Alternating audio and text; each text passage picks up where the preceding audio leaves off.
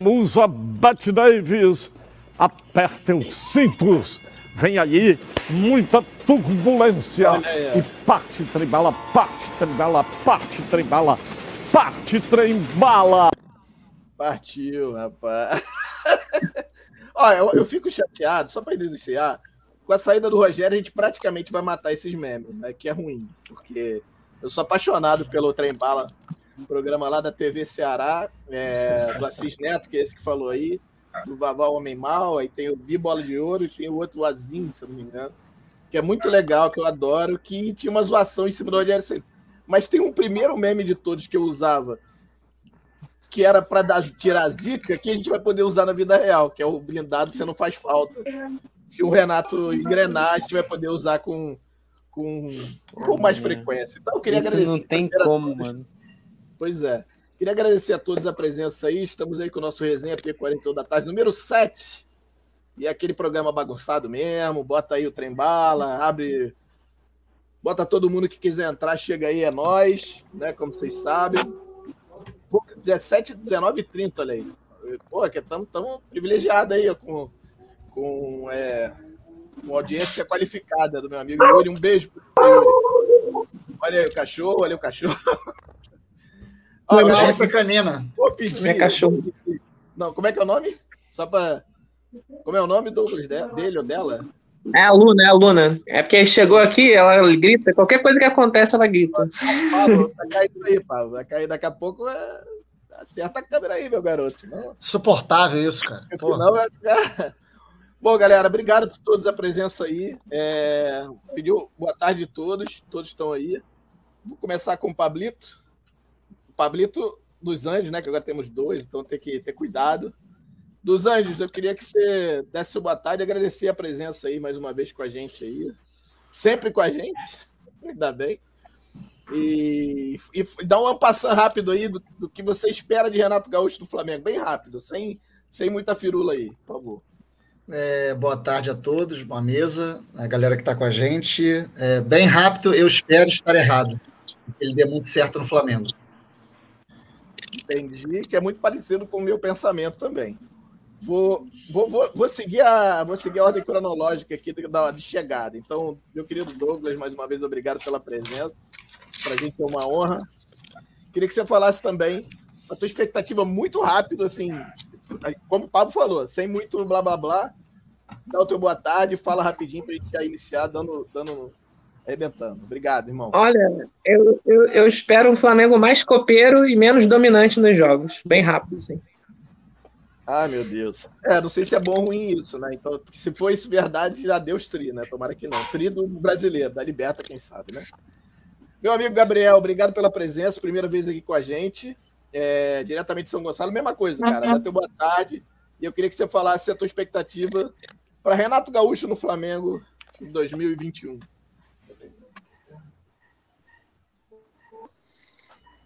É, não tá eu bom, não. espero hein, que ele Gabriel? calhe minha boca e faça um trabalho decente.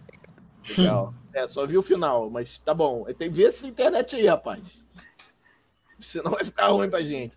Pablito Malheiros, o advogado. Pablito, o advogado. Advogado, eu queria que. tá escrito aí, ó. Queria... Pascoal. Eu queria. Ai, meu Deus. Queria que você desse boa tarde a galera. Obrigado mais uma vez a presença. Pra gente é uma honra. Quarta-feira estarei lá com vocês. Como promessa é dívida, estarei. Queria que você desse seu boa tarde e sua expectativa muito rapidamente sobre o que você pensa de Renato Gaúcho, técnico do Flamengo em 2021. Boa tarde, Tosa, dos Anjos, Douglas, Gabriel. Como gestor de grupo, excelente, taticamente péssimo. Não quero estar certo, quero o Flamengo campeão, em homenagem a Pablo dos Anjos ontem no Twitter. Olha aí, hein? Fala, Roberta. Roberta fazer uma pergunta legal aqui. Você achou pesado o clima? Não achei pesado o clima, não. Ela bota aqui, eu vou até botar aqui rapidamente. Clima pesado na coletiva, não achei, não. Achei bem até tranquilo, assim. Não sei. Deixa eu fazer um comentário rápido aí sobre isso. Não é questão de ser clima pesado, não. Sabe o que acontece? É que aquele começo é um pouco constrangedor, cara. Assim, é. esses climas de coletiva, na minha opinião, eu sei que é protocolar, eu sei que faz parte o presidente falar, tudo isso faz parte. Cara, mas pula pro, pula pro técnico, pula para as perguntas, entendeu? Já houve uma quebra de trabalho de novo, ninguém gosta de fazer isso, você tem que ficar explicando aquele mise-en-scenezinho que ninguém aguenta mais. Então, quando você vai direto pro, pro cara, eu acho melhor. É. Tá com retorno alguém, eu tô ouvindo minha voz aí, cara. Pode ser, pode ser. Fala aí de novo, vou desmutar aqui você fala. Tá, não, é só porque eu tava ouvindo direto minha voz. Não, continua ouvindo de alguém aí. É, Mas, não sou eu. Pode enfim. Ser, pode ser o Malheiros, que ele volta. Não? Vamos nessa, não tem problema. É, eu acho. Se alguém quiser falar não. mais sobre, assim, eu, eu, acho, eu acho que não, assim. É, porque é ruim mesmo. O Pablo falou perfeito. É, coletivo é chato, cara. É chato, principalmente pra quem dá. É muito chato. Mas vamos Olha lá. O Malheiros ali. O Malheiros quer falar ali. Fala, Malheiros. Manda abraço. É porque fica evidente que eles não têm projeto. Só tem, mal tem convicção. Então, é, ficou evidente mais uma vez porque Abel, Jesus, Domi, Sene, Renato pensam futebol completamente diferente. É isso, não tem projeto. Não, para mim, assim, a gente vai falar sobre isso, mas assim, o que, o que me parece assustador desde de, eram os nomes especulados. Um, um por um lado, outro por outro, completamente diferente. Barbieri, para vocês falaram, né? Não sei se tinham outros. Mas Barbieri num lado e Renato, um para lá, outro para lá. Enfim, sei lá. Mas vamos que vamos. A gente torce para dar certo, né? Como o. Fala, fala, Patrícia. Na mesa estavam, em ordem de hierarquia, de preferência, Renato Barbieri e Thiago Nunes. Só para comprovar o que você falou, Tom. Olha, o Barbieri eu acho até legal, A mas. Piada, eu duvido, é, eu duvido que ele aceitasse sair do Bragantino sem pressão nenhuma, tranquilo, para ir para o Flamengo num, num um, num barril de pólvora danado, que ele já conhece, inclusive. E aí, Thiago Nunes, com todo respeito, cara, pô, foi lá no Grêmio, pô, pelo amor de Deus. É, assim, é, sabe o que acontece? Assim, o que, que tem aí? É, foi assim. Para mim foi assim. O que, que tem aí, ó? Você vê, não tem projeto, não é tem procedimento. trabalha no Corinthians. Ah, mas, cara. Enfim, vamos, vamos seguir, vamos seguir para. Senão a gente. Senão a gente vai, vai demorar demais. É, mas assim, mas isso aí é perfeito, cara mostra exatamente que os caras não têm a mínima noção do que, que eles estão querendo. É assim, deixa eu ver o que, que tem aí no mercado. Sabe quando você vai na xepa, você vai, ó, vou pegar o que tem. É meio isso. Sabe? E, e assim, e se você foi assim pensar. Assim com o Sene, né, Todd? É, com o Sene talvez, talvez não. Que eu digo não em relação à questão de grana, mas assim, cara, eu quero resolver logo. Agora eu acho que tem um pouco do fator grana também. Sabe? É o que tem, eu não tenho dinheiro para de repente, de repente fazer uma proposta para alguém da Argentina, que talvez vai demorar um pouco mais ou ir para Portugal com um euro a 6 e blau. Ah, cara, vamos no Renato aí. Renato, ó, só posso pagar 300, é, 400 prata por mês. E aí, vamos até o final do ano? 600? Pô, tá sabendo muito, hein, moleque? Ó, rapaz, o cara que sabe tudo aí, eu vou botar tudo na tua conta aí, rapaz. É... Mas, enfim, deixa eu dar um abraço pra galera aqui, ó. Vou falar o nome da galera aqui. Fake, eu não falei nada até agora, né? Vamos lá, tô falando pra caramba, até peço desculpa. Marcelo Caju, Thiago Silva, Bruno Índio, meu querido Tuninho Ramos, direto do Canadá, John, Pablo Pietro, Pascoal Velho Safado, Roberto Guimarães, quem mais. Meu querido Yuri Amorim, Heitor também está na área, deixa eu ver quem mais. Thiago Silva, já falei, ó, zagueiro. Guilherme André, fala Guilherme, obrigado. Pedro Vinícius, é o Pedrinho? Pedrinho? Grande Pedrinho.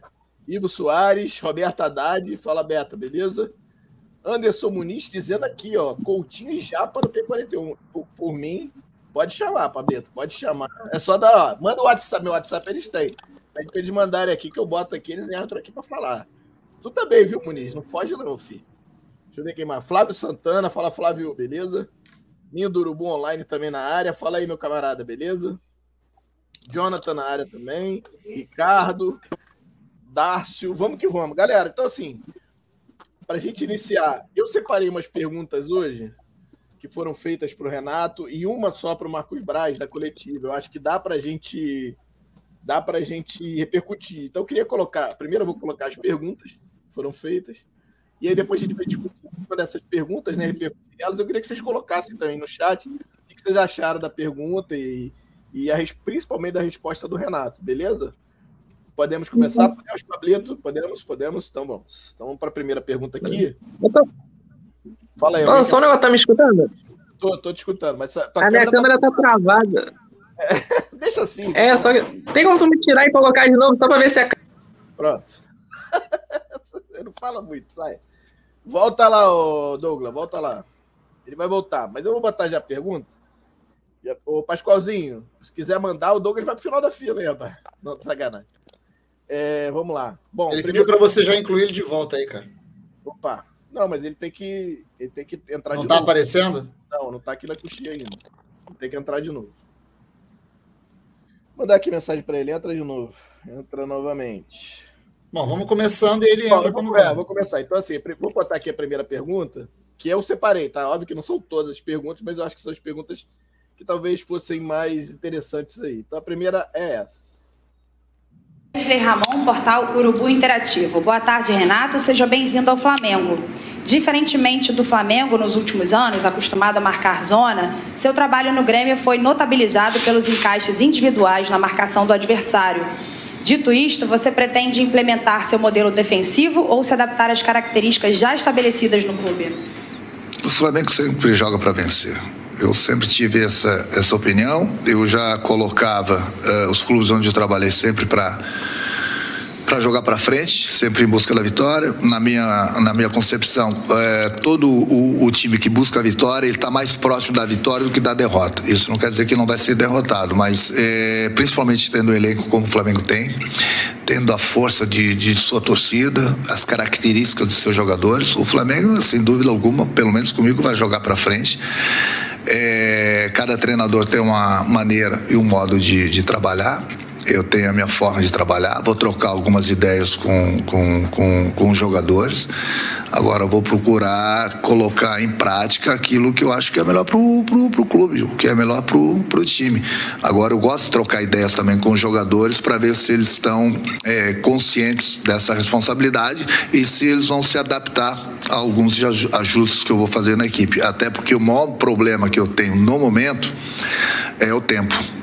Então é por isso que é- vai ser muito importante o vídeo, é, vai ser muito importante a troca de ideias com os jogadores, justamente porque, infelizmente, é, é, o Flamengo disputa, ou felizmente, né, disputa três competições, mas infelizmente não tem o tempo suficiente para a gente ter aquele. colocar em prática nossas ideias juntamente com o grupo, por causa do, do tempo que vai ter muito pouco tempo disponível para os treinamentos. Assustador, hein? Assustador, hein? É, Bom, aproveitar que o, que o nosso amigo Pascoalzinho, assistente de advogado, entrou. Mandar um abraço para ele, agradecer a presença. Que o, o Douglas demo- demorou um pouco, mas entrou também. Vou deixar aqui. O Tuninho vai esperar um pouquinho, tá, Tuninho? Só que ele tá com seis já, senão a gente não, não consegue sair daqui, beleza? Você tá me ouvindo? Só diz, faz assim, só. Se você me ouviu. Você aguarda um pouquinho, tá? Pode ser? Tuninho, é contigo, Tuninho. Acorda, Tuninho. Ah, beleza. Então, assim, é, Pascoalzinho, obrigado pela presença aí. Mas, cara, assustador, né? É, e aí, uma coisa que o Didier Mangueira falou no Twitter sobre isso, que essa pergunta e essa resposta do Renato, é o seguinte: ele não sabe, ele não vai responder o que ele não sabe. E é meio isso mesmo. Para quem não sabe, o Renato Gaúcho tem um cara, que é o auxiliar técnico dele, o Alexandre Pires, que é o cara da tática, que é o cara que prepara o time e tal. Diz, calma, Pascoal, calma, Pablo. Dois, calma, gente. Deixa. Tá todo mundo assim, ó. Tá todo... Calma. Eu não falei nada. Não, você tá tranquilo. É outro Pablo, é outro Pablo. Tem dois Pablo. É... Enfim, então assim, é, para mim, é, pra mim é constra... foi até constrangedora, assim, a resposta. Pergunta achei ótima, inclusive. Deve... a Pergunta do nosso amigo Douglas, na verdade. É, é do Wesley, foi o Wesley que fez, mas é o Douglas que fez, na verdade. E é constrangedora, assim, eu, eu... resposta. Mas enfim, é, é até meio esperado, né? De qualquer forma, eu queria ouvir vocês. Quem quer falar primeiro? Que dois levantaram o dedo. O Pablo, levantou, Pablo Malheiro levantou e o Pascoalzinho levantou. Você quer falar, Pablito, primeiro? Ou Malheiro? Só o seguinte, é- é pior do que eu pensava, tá? Eu tive informações de quem já trabalhou com o Renato que o Alexandre Mendes, embora saiba a tática, ele não faz nada que o Renato não queira, ou seja, não bate de frente no bom sentido. Então, se o Renato falar planta bananeira, ele planta bananeira, faz o time plantar bananeira. E quem dá os treinos normalmente são as comissões permanentes dos clubes. Quando essas comissões permanentes vão sendo, foram sendo dissolvidas, é, os, os times dele vão caindo. Como eu não sei se a qualidade da, da comissão permanente do Flamengo hoje é a mesma da época do Jesus, por exemplo. Não eu é. Tenho séria, então, eu tenho sérias dúvidas como é que isso vai ser. Ele colocou agora o Mauricinho de auxiliar, Isso. do permanente vai vir, já veio o Alexandre Mendes e virá, ele tá querendo o Thiago Gomes, foi o cara que fez a transição entre Thiago Nunes e Filipão. Eu e ele, ele não dá treino mesmo. Agora, se ele fizer uma revolução copernicana em homenagem ao Pascoal e Olha. for um outro Renato agora no Flamengo, aí eu tô falando do passado dele, esses cinco anos de Flamengo, de, de Grêmio. Tá? Mas vamos lá. Vai lá, Pascoalzinho. Boa tarde a todos. Dos Anjos, meu guru. Eu Nossa. era o guru antes, eu era o guru antes, mas tudo bem, vai. Não, você é o chefe, você é o capo. Não, não. Eu, eu- eu vim como assistente, eu tá vim como assistente da advocacia, porque Ah, por isso que eu falo até depois da, do advogado, né? Isso, tá certo. Gabriel, um abraço. Douglas, um abraço. Tosa, meu querido. Obrigado por essa oportunidade, pessoal do chat. Estamos nós aqui em mais uma Pilastra 41. Uma, uma das vantagens que eu vejo, uma das vantagens que eu vejo na, na questão do Renato, é, é o que eu sempre bato, né? A volta da tecnologia ser, ser usada para traçar determinadas estratégias eh, no departamento de futebol. Como todo mundo sabe, a história começou lá atrás com o Thiago Duarte, que ajudou no planejamento da, do, do sistema de inteligência do Grêmio. E depois o Roger nadou de braçada, depois veio Eduardo Secone.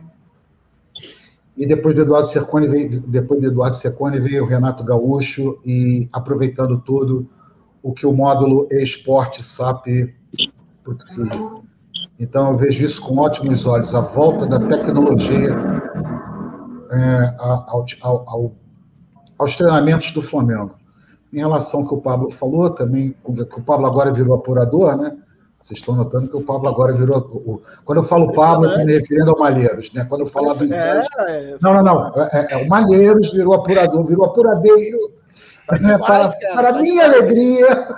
Tá demais, Mas gostei. ele, mas ele gosta de saber, viu, Todas as coisas que eu Ah, falo mas ele, gosta. Quem que é? Ó, olha só, com todo Quem não? Quem não gosta de fofoca, bicho? Todo mundo gosta de fofoca. Mas, não, isso não é fofoca, isso é informação. Não, eu sei, eu Ponto. sei. Não, ok. Chamou, chamou o Malheiro de fofoqueiro. Tudo bem, não tem problema. Não, não, não. Tô falando geral. Todo mundo gosta Chamou sim. de saber, cara. Eu, eu gosto de saber, eu quero saber. Depois eu vou mandar mensagem pra você, ó, me fala tudo aí. O programa, Eu gosto de saber. o programa de segunda é para isso mesmo. É, é meio pô. revista contigo. É total, total. Ó, falando Então, nisso, tem isso é informação hoje, tá? Tem informação Opa. hoje, posso depois olha, trazer. Pode- pode falar, pode falar, tem prioridade. Para, para, para, para, para, para, para, olha. para tudo.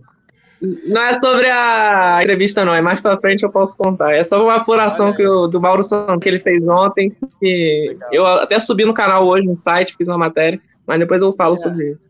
É, não vão embora, hein? No final, vamos deixar no É, final. ó, fiquem. Vai, segue, segue, pastor. É, Não, era somente isso, entendeu? Eu vejo com ótimos olhos essa, essa volta da tecnologia. É, é, o dos Anjos concorda que futebol é ciência, todos aqui concordam que futebol é uma ciência não exata, obviamente, né? Mas que a tecnologia ajuda bastante. Não é à toa que. Pode chorar, Pablo.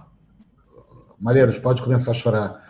Não é à toa que o velho, que o velho, né, pediu carrinho tático, trabalhava com dois tablets, trabalhava com Hudl e trabalhava Drone. com outras ferramentas. Não, né? é Então, o. Como é que é o nome? É o. Hudl, Não, aquele robozinho que sobe e desce lá, como é que é o nome? Drone. Dro- Drone. Drone. É, tem o caso do drone com o Alexandre Mendes, por exemplo, que quase que deu problema. Tem o caso Verdade. do drone. É, é, Ele é usou o chegado. drone do Flamengo quase quebrou, foi isso? Não. Vai, Não, foi pelo. Grêmio. Foi- foi no do Grêmio. Grêmio, Grêmio e foi um time argentino. Agora eu não sei se foi contra o Defensa, foi contra o time argentino que não podia. Fizeram um treino fechado, ele mandou subir um drone. Eu tô pela luz na final da Libertadores. Ah, aí. na final do Lagoa. Lembrei, verdade. Deu merda, deu um choradeiro danado, é verdade. Nossa. É isso. É. Que seja bem-vinda a tecnologia de volta. O, o Igor tá falando aqui da resposta. Eu nem vou. Nem ia ter isso lá, mas eu acho que era uma boa. Ele não gostou da resposta do Renato sobre 5x0. Eu, eu já acho o contrário, eu já acho que eu gostei. Ele falou, cara, o Flamengo dominou completamente e ganhou o jogo. E é isso aí. Acho que, cara, ele, se ele rodasse, falasse outra coisa, desvalorizasse, foi o contrário. Eu achei que ele valorizou a vitória, eu gostei. Fala, Pablito. Deixa eu ser. Na, na, na, verdade, não é ser grosseiro, mas eu vou ser um pouquinho mais é, eloquente. Qualquer pessoa que espera é, algum tipo de conteúdo positivo de uma coletiva de apresentação, sinceramente, cara, tá indo para o lugar errado. Ali não é lugar de você arrancar as grandes questões. Você pode pegar numa coletiva quando o cara tá puto com alguma coisa que aconteceu, ou quando ele trouxe um jogador, ou alguma mudança tática. Agora, numa apresentação de coletiva de um cara que sempre quis treinar o Flamengo, e o Flamengo, na verdade, trouxe o cara porque, sejamos justos, não era o sonho do Flamengo, era o cara que estava ali, apresentável a ser contratado, e o Flamengo não ia trazer ninguém de fora porque não tem bala para isso agora, nem é tem tempo para se preparar. Então o contexto fez com que o Renato viesse. Na minha opinião, isso é uma coisa muito pessoal minha. O que eu extraí de muito positivo, e isso sim eu levo como uma coisa positiva, todo mundo aqui sabe, quem me acompanha no Twitter sabe que eu não, não era favorável à vinda dele, apesar de tê-lo como ídolo, é a questão da, da gestão de grupo, gestão de pessoas. O Renato é um cara que, com a maneira irreverente dele, carismática e até centralizadora, ele traz tudo para ele, o foco é todo para ele. E se ele tem uma coisa que é louvável, é a proteção ao grupo dele. Ele sempre fez isso no Grêmio. Eu prefiro pegar no Grêmio, que é o clube onde ele ficou cinco anos ele não deixava ninguém falar mal dos jogadores dele. E, amigo, jogador de futebol não gosta de ser maltratado e ser exposto na mídia. Então, se você tem um cara que é o teu comandante, que pô, o cara fez dois gols contra, ele fala, a culpa foi minha, é comigo aqui, ó, ele bate no peito e fala, é comigo, sou eu, eu confio no meu grupo, aquela história, eu confio no meu grupo, e o grupo confia em mim, até porque, sei lá o quê. Isso é um bom começo. E ele já, para mim, é o grande ponto da entrevista. Ele deixou claro que ele vai conversar com os jogadores e ele, na hora que ele fala isso que eu vou falar agora, ele até aumentou o tom de voz, ele foi bem enfático, ele falou: "Eu vou passar muita confiança para o meu grupo". E isso, mesmo que ele não tenha tido essa intenção, foi uma baita de uma alfinetada no, no Rogério Ceni, porque é justamente o contrário. Pode falar, André. Não, só lembrar aqui que é o seguinte: o Renato pegou, o Mauro César falou, e eu acho que é perfeito. O Renato pega um trabalho muito bom. E aí eu acho que foi Pascoalzinho, foi o, o, o Malheiros que falou sobre antes de chegar no, no Renato, 2016, se não me engano, né? 16 para 17, que ele ganha a Copa do Brasil, depois ganha a Libertadores. E, soube aproveitar essa base, né? Então, assim, o, o, Renato vai chegar no Flamengo com uma situação um pouco parecida. A gente tem uma base vinda do, do já do Jesus, que foi meio que descaracterizada um pouco com dó, mas que o, o Rogério tentou colocar mais ou menos no meio do caminho, botou na assinatura dele, deu uma mudada, mas tem uma base. Eu acho que isso, é, isso todo mundo acho que concorda comigo, que o Flamengo tem uma base, joga de um jeito. Então, assim, se ele souber, e aí já estou entrando já no, no, no exercício futuro, futuro ih, exercício de, de, de, de aqui. Se ele, se ele souber utilizar isso, eu acho que ele sabe. Ter essa coisa do grupo que talvez, talvez não, não tinha, né? O Rogério não tem, por exemplo, né? que aí muda completamente, que os caras jogam por ele, sacou? Aí pode ser que isso você consiga ganhar jogadores, por exemplo, o Michel é um deles, o Léo Pereira é um outro que eu acho que vai ter mais chance, eu acho que tem que botar para jogar mesmo também. Né? Por exemplo, eu gostei, eu, apesar de eu achar que ele deu uns moles em uma hora, mas você precisa botar o cara para você ganhar confiança, para você ganhar jogo, pra você ganhar rodagem, né? E eu, e eu acho que isso vai acabar acontecendo, né? É... O quê? O Ingresso está falando que o Renato Augusto fechou com o Corinthians, é isso? Não, tá perto de, de, ser, de ser contratado pelo Corinthians. Não, cara, parece que, pô, bom, eu vou botar isso, inclusive, a gente vai falar isso, é a última pergunta, sobre pergunta de reforço que o, que o Marcos Braz falou, eu não quero nem entrar nisso não ainda, mas é, tem isso. É, então, assim, eu acho que pode, pode dar certo nesse sentido, mas também pode dar muito errado, cara. Se isso não for suficiente, a chance de dar uma degringolada grande é grande também. Então acho que a gente precisa ficar com o um pezinho atrás. Deixa eu, oh, Pascoalzinho, eu vou te dar a palavra. Deixa eu só ouvir os dois meninos que ainda não falaram. Ó, dois meninos, ó. Ô, Gabriel, queria que você falasse um pouco a respeito, se puder, sobre o que você ouviu aí do Renato, né? Que era, eu acho que era até esperado, né? A gente sabe que o Renato não é o cara. Pô, ingresso, vá pro inferno, hein, ingresso. Um beijo para você, aliás. Grande... Aliás, o canal dele no Twitch é fantástico. Quem não conhece, conheça. É, me dando susto aí, cara. É, é... Queria que você falasse um pouco sobre essa, essa questão, cara, da, do, do, perguntaram sobre uma, uma, uma, parte bem específica, tática específica, a forma de marcar, se vai marcar por encaixe, se vai marcar por. Ele falou uma coisa com nada a ver com nada, meio que, sabe, aquele político, você pergunta uma coisa e responde outra. É meio isso. Eu queria que você falasse um pouco sobre isso e a tua expectativa, né? Se é isso mesmo, se vai dar para ser desse jeito.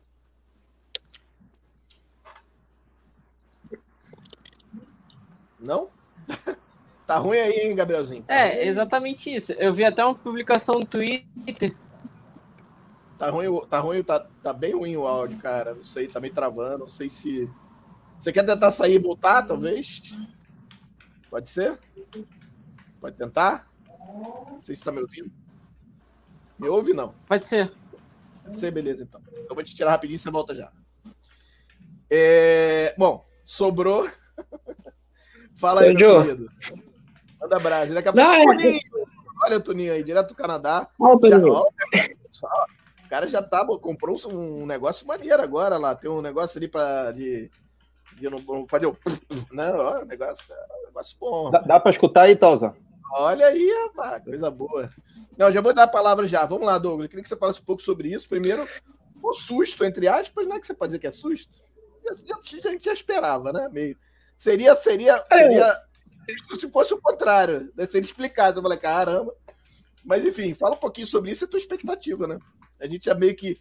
Cara, eu, eu fiquei com uma sensação parecida com a do Pinheiros quando eu fiz a pergunta. Ele, ele, come, ele parecia que ele não estava entendendo o que eu tinha perguntado a ele. Eu fiquei assim, o que é isso, cara? tipo assim, uma coisa é você eventualmente não treinar a equipe. Não, ele não entendeu o que eu perguntei para ele. Eu fiquei muito, tipo, assustado, e- porque. é, Eu, eu, eu, como eu concordo com o Pablo, acho que entrevistas iniciais tira pouquíssima coisa. E eu, eu gosto, eu já, já fiz algumas perguntas sobre mais voltadas para o jogo, as entrevistas. O Diego já respondeu uma pergunta. E distrair o que, que o cara pensa sobre o jogo, não eventualmente abrir o jogo sobre a equipe, falar sobre como que ele vai fazer, mas ter uma abordagem. O Abel Ferreira faz muito isso.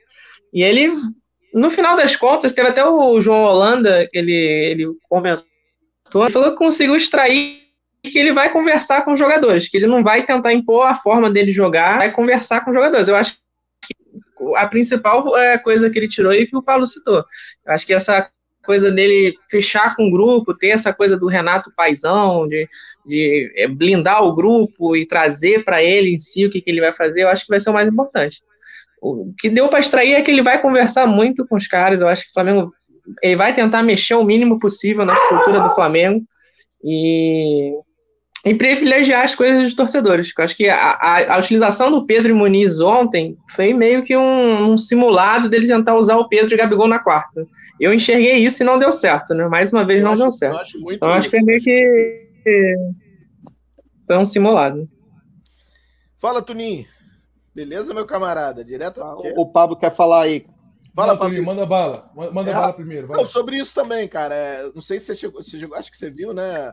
A pergunta que foi feita para o Renato sobre forma de marcação, né? É, Se individual ou zonal, né? É, é isso. É, e eu queria que você falasse se para você foi susto ou se não, ou se estava esperando já isso e. Eu já- eu- Assim, Tosa, primeiramente, boa tarde aí pro Pablo, pro Pascoal, Douglas, grande Tosa, pro Pablo dos Anjos também. Muito boa tarde.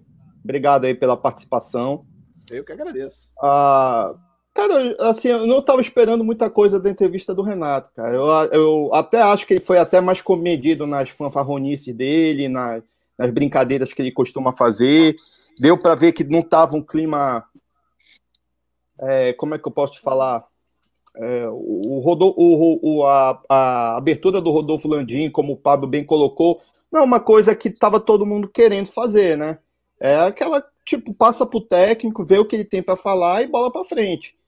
É, mas eu não, assim, não esperava muita coisa do, do- da entrevista do Renato. Eu até retuitei, apoiei lá o que o João Holanda mandou pro Wesley Ramon, pediu pro Wesley Ramon perguntar sobre que tipo de marcação, porque ficou muito evidente no YouTube do lateral esquerdo, que é o YouTube do, do site português, né?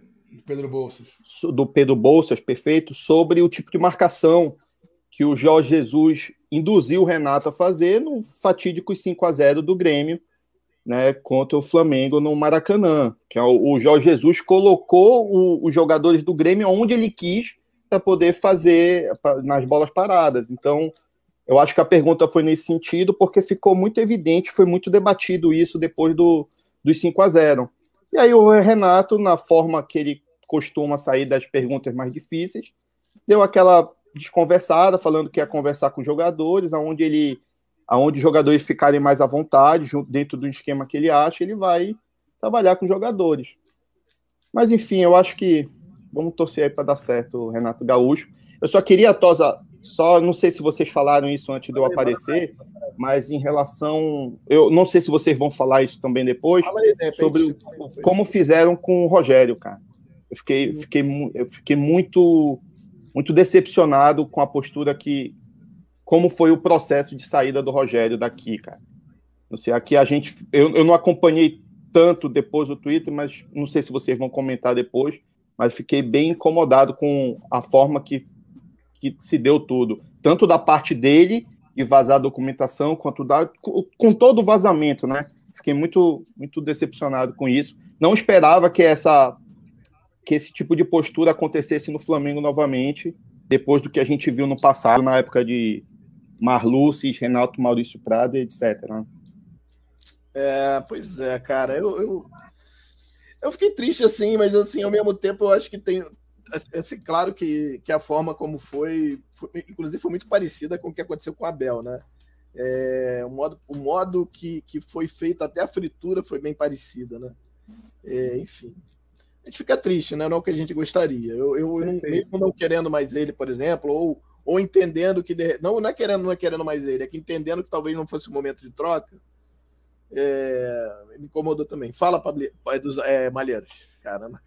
É, Três pontos. Douglas, Renato usou a frase de Luxemburgo. Você pergunta o que você quiser, eu respondo o que eu quero.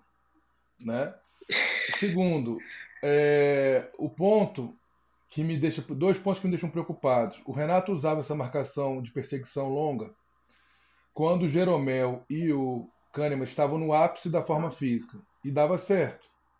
Quando eles começaram a ter problemas físicos, o negócio começou a desgringolar. E ele passou cinco anos no Grêmio, mesmo depois dos 5 a 0 do Jesus, ele continuou fazendo. Por isso eu tenho medo que ele vai, inclusive, manter o sistema 4-3-2-1 que ele usa cinco anos no Grêmio.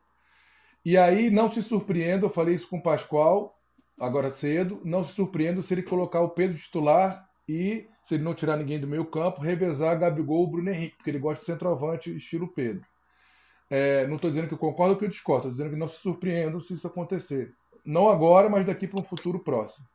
É, e o terceiro problema, que para mim é o maior, ele não treina intensidade. Ele não treina intensidade nos times dele.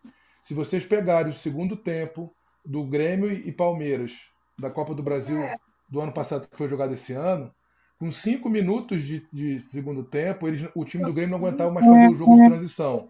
Como o Flamengo joga no ataque o jogo inteiro, se você não tiver, se você não treinar resistência, vai acontecer, Xará, o que está acontecendo agora. Vai chegar um período do jogo, o time vai morrer, não vai conseguir fazer as movimentações e, e, e, e a execução dos movimentos. Então, esse para mim são os dois principais problemas do Renato do, do, na questão campo-bola. Em relação a grupo e tecnologia, eu estou de acordo. Nisso ele é muito bom é, em utilizar ele não faz terra arrasada do, do, do, que ele recebe, consegue trabalhar bem com o que tem. Nesse ponto eu estou de acordo com todo mundo.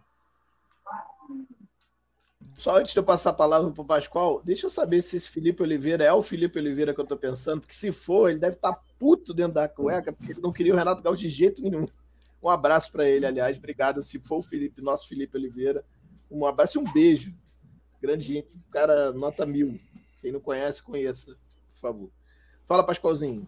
Eu só queria complementar a que eu esqueci, acabei esquecendo de falar, e eu até anotei aqui, o que todos nós sabemos aqui, que o Renato dos Anjos, ele é muito vaidoso, ele é muito garboso, né? ele parece a, a, a, a a lenda de Otávio, o Tatu Garboso. E eu acredito que, como ele não pega a terra arrasada, ele tem ferramentas, ele tem ferramental, juntando tecnologia, é nisso que eu estou me baseando e me baseei absolutamente no seu tweet, quando você falou, não quero ter razão, eu só faço uma pequena modificação no seu tweet, se você me permite, obviamente. Né? Eu não torço pelo Flamengo a minha paixão é o Flamengo. Então, eu não quero ter razão, não. Eu também não o queria, eu acho que teria outras soluções. Mas, pela vaidade, ele agora, ele não, não é por obrigação, Toninho. Aliás, eu gostei desse sotaque de Quebec, hein? Fantástico. é, é, é, não é que ele tenha obrigação, ele tem o ferramental para fazer o negócio andar. E eu não vou me surpreender Quer dizer, ontem eu já comecei a perceber que a César o que é de César. Funções para quem exerce as funções sem invencionices. E eu espero que assim continue. Tanto que, quando vocês falarem no jogo contra o Defensa e Justiça, eu tenho uma ideia que vai ser exatamente o momento que eu serei expulso da live. Ninguém te expulsa aqui, não, rapaz. Ninguém não gosta de expulsar, não. É... Cara, só, só para a gente passar para o próximo, mas assim, eu acho que o Renato vai ter uma oportunidade que ele nunca teve, acho que na vida, como treinador, né? Ele vai ter um, uma estrutura que eu acho que é melhor que o Grêmio ainda. É, é, o Grêmio ainda tem uma estrutura boa, mas eu acho que é bem melhor que a do Grêmio. É, vai ter jogadores que acho que ele nunca teve tanto juntos, numa qualidade tão grande. É, e, cara, e oportunidade, eu acho. Melhor oportunidade que essa, cara não vai ter, desculpa. Então, assim, eu acho que porque ele aceitou, porque ele, ah, claro que é, essa, é realizando um sonho, mas é uma oportunidade que talvez possa elevar mais ainda a carreira dele. Né? Então, que ele aproveite, né? Tomara que ele aproveite. Vamos passar para a segunda pergunta, pode ser? E a gente debate em cima delas. É, Galera, só, só, só um adendo aí, rapidinho. Ah, em relação ao Renato, eu acho que na composição, sim, em relação à estrutura e elenco e dinheiro. Mas ele já teve a oportunidade de treinar o Fluminense na época que o Fluminense contratava todo mundo. Ah, é verdade. Que ele lembrado, falou que brincaria no brasileiro, é, né? Depois da Libertadores e não foi bem o que aconteceu. Mas, mas eu acho que o Fluminense. Mas na composição, concordo contigo. Digo, eu, digo, acho que o Fluminense tinha mais grana do que estrutura e. Sim, sim, sim, sim. Enfim, acho que era mais questão de, de, que não era nem do Fluminense em si. Eu digo no, no geral, né? O Fluminense não tinha um CT, treinava no Laranjeira. Sim, sim. Vamos para passar para a próxima pergunta. Alguém quer falar mais alguma coisa sobre ou podemos? Podemos, né? Então, segunda pergunta, então, que eu separei aqui. Grande jornal O Dia. Renato, boa tarde. Durante a sua passagem pelo Grêmio, você priorizava algumas competições em um determinado momento na temporada. No Flamengo, você pretende fazer o mesmo? O poupar em algumas competições, às vezes as pessoas interpretam mal. Poupar nem o treinador quer poupar, ele sempre quer força máxima. Mas aí tem aquele papo que, que é normal entre o treinador com o preparador físico, fisiologista do, do clube. A gente sempre quer a força total. Mas no momento que você tem um jogador desgastado, no momento que o secar do exame do jogador pode te mostrar que ele pode ter uma lesão, esse jogador ele é poupado. Então, muitas vezes as pessoas falam assim: ah, tá poupando, tá poupando, tá poupando, mas às vezes a gente não entra muito na, na explicação. E a explicação é essa: quem muito ajuda o treinador é o fisiologista e o preparador físico, e a opinião do próprio jogador. Por isso que muitas vezes eu poupo. Por quê? Não adianta você querer colocar em campo se o jogador não tem condições. Você vai colocar o jogador em campo e ele pode sofrer uma lesão e pode ficar 30 dias parado, ou mesmo pode entrar em campo e não ter uma lesão e não conseguir correr porque ele está cansado. Então, esse negócio de, de, de, poupar, muita gente entende da, da maneira errada. Eu acho que tem pessoas competentes nos clubes, é o que eu falei, o preparador físico, o fisiologista, o próprio médico, treinador e a opinião do jogador. No momento que ele se sente bem, que ele está bem para jogar, ele vai jogar. No momento que ele é poupado, é justamente por esses motivos. É, vou te dar a palavra, Fablito, mas só uma coisa assim. É, na verdade, o Veneno perguntou exatamente o que eu queria que ele perguntasse. Não que eu quisesse, mas o que eu falei que eu gostaria de ouvir, era se ele, se ele ia preterir o Campeonato Brasileiro e dar foca, focar as Copas. Ele, ele, ele não respondeu isso. Ele respondeu que se precisasse poupar, ele ia poupar, aquela, aquele papo todo, né? É... Fala aí, Pablito, você queria falar, vamos lá. Não, é, para começar, a, a resposta dele do que ele pensa é muito bonita. Ele só não fazia isso no Grêmio. Não tem nada, o que ele falou não tem nada a ver com o que ele fazia no Grêmio. O que ele falou nessa resposta agora é, é o que vai acontecer no Flamengo. Por isso que eu conversei com algumas pessoas e falei: não fiquem preocupados com ele esquecer um campeonato. Ele não tem a menor possibilidade de fazer isso no Flamengo. Se ele chegar num dia e falar, ah, vou poupar sete jogadores no brasileiro, o nego vai comer o rabo dele. Não tem, não, não acontece isso. No Grêmio, ao contrário do que ele disse nessa coletiva, que ele falou justamente o que é o caminho é tratar com fisiologia, com o jogador, entender o cenário, poupar um, poupar dois. No Grêmio ele poupava cinco, seis, ainda avisava. E, e ele ainda avisava, ele falava: a, a, a, prioridade é isso aqui. Então, quando ele perdia o jogo depois, e o Grêmio ia ficando 7, 8, 12, 15 pontos distantes, era um combinado, e aí tem uma questão muito importante que as pessoas que estão é, receosas com essa questão da autonomia, até que ponto ele vai ter autonomia grande para tocar o projeto dele no Flamengo, há uma grande diferença entre Grêmio e Flamengo, não estou nem dizendo no tocante de, de tamanhos de clube, é a representatividade do Renato no Grêmio e a representatividade do Renato no Flamengo. No Grêmio, ele recebeu uma, uma um respaldo, uma autonomia para fazer o que ele quisesse. E, era, e o presidente sempre deixou isso claro para ele: Renato, você toca o projeto, você faz o que você achar melhor, e de uma certa maneira, assim, você pode julgar se está certo, está errado. Ele entregou muito, cara. O Grêmio ganhou muita coisa. O Grêmio ganhou a Copa Sul-Americana, Libertadores, Copa do Brasil, três gaúchos, ficou sem perder do Grêmio, sei lá, do Inter, sei lá quanto tempo. Então, assim, chegou um ponto que o projeto parou de dar certo, mas ele, ele entregou o que ele queria. No Flamengo, ele não tem essa, essa possibilidade, ele não chega com essa autonomia, ele não chega dizendo eu vou tocar aqui, que nem até foi falado, ah, se você vai ser mais um manager, tocar to, todas as áreas, não vai tocar de jeito nenhum. No, no Flamengo, a menos que ele chegue, ganhe o brasileiro, Libertadores e comece a ganhar tudo, nesse começo ele vai fazer justamente o que ele falou na entrevista, o que ele não fez no Grêmio. Beleza. É... Se alguém discordar aí, pode descer além, não tem problema nenhum, não, hein? Então, eu vou falar bem rapidamente aqui. É, eu acho que é exatamente isso. Na verdade, é uma situação completamente diferente, acho, de, do, do, das, das expectativas do clube pelo que ele tem de elenco do, é, com as competições que ele está disputando. Para mim, e aí vai de encontro ao que o Thiago. Vai de encontro, não, vai ao encontro ao que o Thiago Nunes, até o, o técnico, Thiago, não, não é, outro Thiago, falou aqui, que ele dizia que era uma decisão até da diretoria lá. Mas, assim, eu acho que talvez de comum acordo, olha, cara, a gente não dá para jogar três competições, não, escolhe duas aí. Pô, quais que são mais fáceis de ganhar ou tem mais condições? Ah, essa e essa, então vamos nessa e essa essa aqui a gente vai se mantendo para tentando se classificar para a Libertadores do outro ano.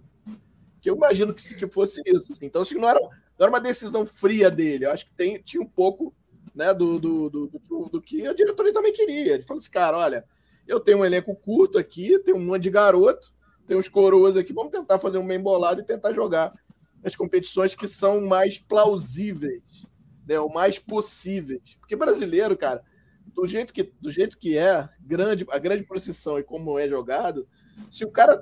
Assim, a gente vê, cara, ano passado o Flamengo ganhou esse ano passado, mas porque praticamente ficou só com ela, né? No final das contas. Você vê os times que estavam brigando.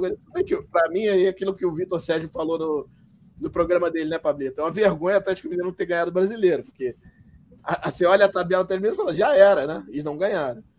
E, mas assim, pensando desse jeito, eu acho que tem muito disso, sabe? é, de, de, da escolha da diretoria também. Sentaram junto, olha, vamos ver aqui. E aí, é melhor jogar isso jogar isso? Cara, vamos nesse aqui que a gente tem mais chance. Eu acho que é meio por aí. Que eu acho que é diferente do Flamengo. Entendeu? As expectativas da diretoria do Flamengo, por exemplo, é completamente diferente da do Grêmio, pelo, pelo elenco que tem, pela expectativa que a torcida gera. Então, assim, eu acho que nisso talvez faça diferença. Não sei o que vocês acham aí. Quem quiser falar, levanta o dedinho aí para o colégio. Falar. Fala, Pastor. Que isso? Que que... Não entendi. Hã? Fala, porra! Vai você, Douglas. Ah, vai, Douglas. Ah, não, eu só corroborar. Trazendo uma informaçãozinha, eu concordo com tudo que o Pablo disse, eu acho que é, ele vai sofrer pressão. E também tem relação à contratação dele. A formação do, do Pablo Rafael. Outro Pablo, o Pablo lá do Urubu Interativo, Pablo Rafael. É... ele estava já apurando coisas sobre a contratação do Renato. É, na sexta-feira estão negociando e nessa negociação, né, o contrato do Renato com o Flamengo tem metas por conquistas. Então ele, ele no final das contas, ele topou aceitar um salário abaixo, meio que assim, se eu ganhar, eu vou conquistar mais e chegar no final das contas no patamar que eu estava no Grêmio de salário. Então foi um degrau, assim, dele. O Flamengo que, no final das contas, impôs isso ele é, no salário dele e isso vai se, se reproduzir no, no trabalho. Acho que não, não tem condição do, do Flamengo não jogar por, pelo campeonato. A grande questão é, ele vai conseguir jogar um campeonato? Eu acho que esse é o ponto que a gente precisa discutir mais. Ele vai conseguir jogar um jogo, um campeonato de 38 rodadas? Eu acho que isso é uma, é uma discussão que, que, que, que vai além. Tem uma notícia aqui, aproveitando, já que estamos dando furos. É, eu não vou dar furo porque já tem um cara que já falou, mas eu vou aproveitar a informação dele, do Guilherme, do canal Flazoeira, que ele diz que o Fera está voltando para o Flamengo para participar da comissão permanente. Olha aí, ô, Pablito. Marcelo Fera de volta. Muito bom. bom muito eu posso, posso, posso, posso, posso saber disso dentro de alguns instantes, falando com o próprio. Aproveita já fala com ele aí já no WhatsApp e já traz a informação correta. O Iago está dizendo que confirmou o Renato Augusto no Corinthians. Não Ainda sei. não, falta pouco. Ah, diz aqui, Renato Augusto no Corinthians. É, é, é, é, o, o, assistente vai primeiro, se com a devida vênia? Vai, vai, vai, vai. Sem Uh, eu lembro muito bem da frase vamos brincar no brasileiro. E, e o Luiz Anjos falou uma coisa muito interessante. Né? Uma coisa é lá, outra coisa é cá. É completamente diferente, a estrutura é outra. Precisamos levar em consideração que quando ele fez, quando ele poupou Luiz Anjos, nós tínhamos um outro ambiente no futebol também. Eu não estou justificando uma possível poupada, tá? Pelo amor de Deus, não estou justificando, não, tá? É, é, nós temos uma outra coisa, nós temos times mais equilibrados ou menos equilibrados. Pandemia para cá é um outro cenário no futebol, sobre todos os aspectos, físico, técnico, fisiológicos, etc. e tal. Continuo afirmando que o Flamengo tem obrigação dos três, pela mediocridade que reina no BR, por exemplo, de 20, 17 não tem a menor condição. Quer dizer, 17 não, 16, né? Porque agora eu coloco o time lá do, do Barbieri, que no máximo em dois anos vai levar um campeonato brasileiro, mas isso é uma outra discussão. É, é, enfim, eu continuo dizendo, eu vou continuar afirmando que o Flamengo, esse ano, ele tem por obrigação de ganhar pelo menos dos três ganhadores. Pela mediocridade no futebol na América do Sul. Você vê, o Defensa, o Defensa está defensa vai jogar umas oitavas de final da Libertadores com o time em frangalhos por exemplo. Fala isso, pelo amor, deixa eu me benzer aqui, peraí. Pelo amor de Deus. Ah, mas é o que está acontecendo, entendeu? É o que está acontecendo. Então, aproveita que tá aí, já pura aí o Fera aí, cara. A galera tá querendo saber. Sim, o Fera é fera sim, sim. Fera sim, estudioso. Opa! É muito bom Opa! Fala, Pablito. Outro Pablito. Ó, toda essa confusão do Flamengo resume-se a BAP versus Braz e vice-versa. Se o Fera realmente estiver voltando, o Braz ganhou força no departamento. Porque o, o, o, o Braz. O, o, Bra, o, quem trouxe o Fera foi o Braz. Isso. Então, é, do ponto de vista de gestão de grupo, é um golaço, porque ele já conhece esse grupo e trabalhou com esse grupo. Do ponto de vista da análise de, de desempenho, análise do jogo e de mercado, é um golaço, porque foi ele que um, um dos que começou a montar esse, esse, esses setores no Flamengo. E no terceiro ponto, ele está terminando o curso dele na AFA de treinador, que é aquele curso que durou três anos. Né? Então, assim, sobre todos os aspectos, é um golaço da diretoria é, se ele realmente voltar. Né? Então, é, mas nesse ponto, do ponto de vista político interno, que foi a questão que gerou queda de Domi, queda de Sene, é, é, o Braz volta a ganhar força dentro, do, dentro do, do, Flamengo, ou no mínimo dentro do conselhinho lá de futebol. O, o, o, o, o Ricardo Ataíde está falando que não é só ele, parece que tem mais gente vindo. O Alexandre Sanches, que o Jesus tinha mandado embora, está voltando. O Maurício Souza está efetivado. Inclusive, o Marcos Braz não, fala na coletiva. O Sanches, né? é o preparador físico principal agora. Principal, né? Sim. É, e o. Deixa eu ver aqui, o Pedro está falando com outra coisa aqui, o Pedro Leal, que é importante. Que, que assim, beleza, você é, não concorda que mesmo assim ainda faltaria um gerente de futebol? É, eu, eu, acho que isso está faltando desde bastante tempo, na verdade.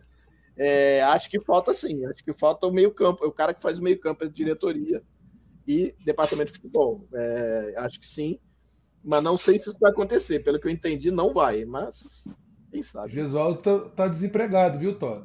É, mas. Não virá, mas tá desempregado. Só é, é, tá notícia. Vai, Douglão, quer falar aí? Mó tempão, eu tô te segurando. Manda brasa. Eu, não, eu tô Ah, não, tranquilo aqui Ah, do lado não, já. beleza. O, o Júnior tá perguntando o que, que o Júnior Moraes perguntando o que a gente acha da, da condição do Renato, cara, a gente tá falando disso há algum tempo. Mas eu acho que, assim, no geral, a, a grande maioria que tá aqui na mesa não queria, mas torce, só para resumir, mas torce para que dê certo. Meio isso, né? Acho que é ponto pacífico aí, né? Beleza. É, e aí o Carlos está falando que falta o Pelaipe, né? Bateu de frente com o Bap e caiu. Eu não sei, assim, falar essas coisas sem a gente ter certeza é complicado, então eu prefiro não falar, mas saiu, enfim, por, por algum motivo. É... O Thiago aqui falando, ó, o Renato já chegou iludindo geral. Marqueteiro maravilhoso, tomara que dê certo desses seis meses e voltem com outro projeto a longo prazo. Então, isso é uma outra boa pergunta, porque assim, vamos dizer que o Renato vá bem e dê certo, ganhe o brasileiro. Vai ser a mesma coisa do Rogério Senna, ninguém vai mandar embora. Né? O próximo presidente provavelmente vai ficar com ele, independente de quem seja. Então, acho que isso assim, como é que faz? Torce para dar certo, torce para dar errado, dá aqui um projeto longo? Assim, pelo que falaram lá na entrevista, me pareceu que assim, se for, for dando certo, vai ficando, cara. Pelo menos foi isso que eu entendi. Deixa, deixa eu só falar uma coisa em relação a isso. É, primeiro, você contrata um técnico onde a cláusula no contrato é, é, fala que é até, até dezembro de 2021, com possibilidade de renovação automática em caso de, re- de reeleição, certo? É, todo mundo aqui, minimamente que acompanha a política, por mais que tenham vários grupos políticos que estejam interessados, que, que trabalhem em cima disso, sejamos claros, a gente aqui também não fica falando abobrinha há uma chance imensa, imensa de reeleição do Landim. É, eu, sinceramente, vou me surpreender muito se ele não for reeleito. Acho que, acho que a oposição é sempre muito importante para qualquer tipo de política. No clube do Flamengo não seria diferente. Mas eu enxergo o Landim como um, um, um grande favorito à reeleição. Se isso acontecer, o Renato Gaúcho tem a renovação automática garantida. E outra, que aí entra aqui no que o André falou o cara vai e tem três competições. Aí o cara belisca uma Libertadores, só uma Libertadores. Ou então vamos dizer que ele ganha uma Copa do Brasil e faça um brasileiro, sei lá, termine em quinto, no quarto no brasileiro. Você acha mesmo que vão tirar o Renato Gaúcho no final do ano? Não vão tirar o Renato Gaúcho. Eu acho que o que vai fazer o cara cair é se o cara fizer um trabalho horroroso, assim. Pô, em três competições não conseguir arrumar nada. É, acho que foi o, eu acho que foi o, Pascoal que falou, né, da obrigatoriedade, né, da, de ser mandatório ganhar dois de três. É, eu entendo, tendo a concordar, mas acho que futebol ele é muito capcioso. Eu acho que é muito delicado você dizer isso. É que eu sei que você diz isso pela questão é, dos outros, não pelo Flamengo. Você vê os times muito frágeis. E nisso não dá para discordar de você, você está perfeito. É que eu acho que se o Flamengo, nessas três competições, beliscar brasileiro ou Libertadores, ele vai ter feito uma temporada boa. Porque o, o- nível dos times, por mais que sejam abaixo do Flamengo, os times estão cada vez mais se equiparando, subindo. O Atlético Mineiro, mesmo com um time meio irregular, começa a demonstrar algum tipo de. E tem um elenco bem razoável. O Palmeiras, que é um time que, pô, a campanha do Palmeiras é inacreditável. Inacreditável. Você pega os jogos recentes do Palmeiras e os jogos que o Palmeiras ganhou aos 47, 52, 49, com, o time perdendo pênalti contra ele. Agora sim fez um jogo melhor contra o Santos, depois teve uma vitória mais contundente, mas perdeu, ganhou muito jogo onde era para ter perdido. Agora, vamos ver se isso vai perdurar, né? Até que ponto isso vai ficar, vai continuar lá na frente. O fato hoje é que a gente tem um Palmeiras com muitos pontos na frente. Se o Flamengo, e aí eu falo se, porque o se tem que entrar nesse componente. O Flamengo tem dois jogos devendo. Atlético Paranaense fora e Grêmio fora. O Atlético Paranaense hoje joga um dos melhores futebol do Brasil. Tem que tomar muito cuidado com o time do Atlético Paranaense. O Grêmio não vai ficar nessa draga ad eterno. Então, são dois jogos muito difíceis para o Flamengo. Se o Flamengo ganhar os dois jogos, são quatro pontos atrás do Palmeiras. Está tudo aberto. Mas se o Flamengo perder os dois jogos, não é a mesma coisa. Então, cara, é, é, é bem complicado, cara. Bem complicado. Pois é, cara. É, Fala, Pascoalzinho. É, 20 segundos. Eu adorei. 20 segundos. Eu adorei essa ideia de levantar a mão. Então, por favor, vamos manter, hein, galera. Só fazer o dedinho assim e quando o outro, pum, tá? De nada. De nada. Pablito é demais. 20, se- 20 segundos.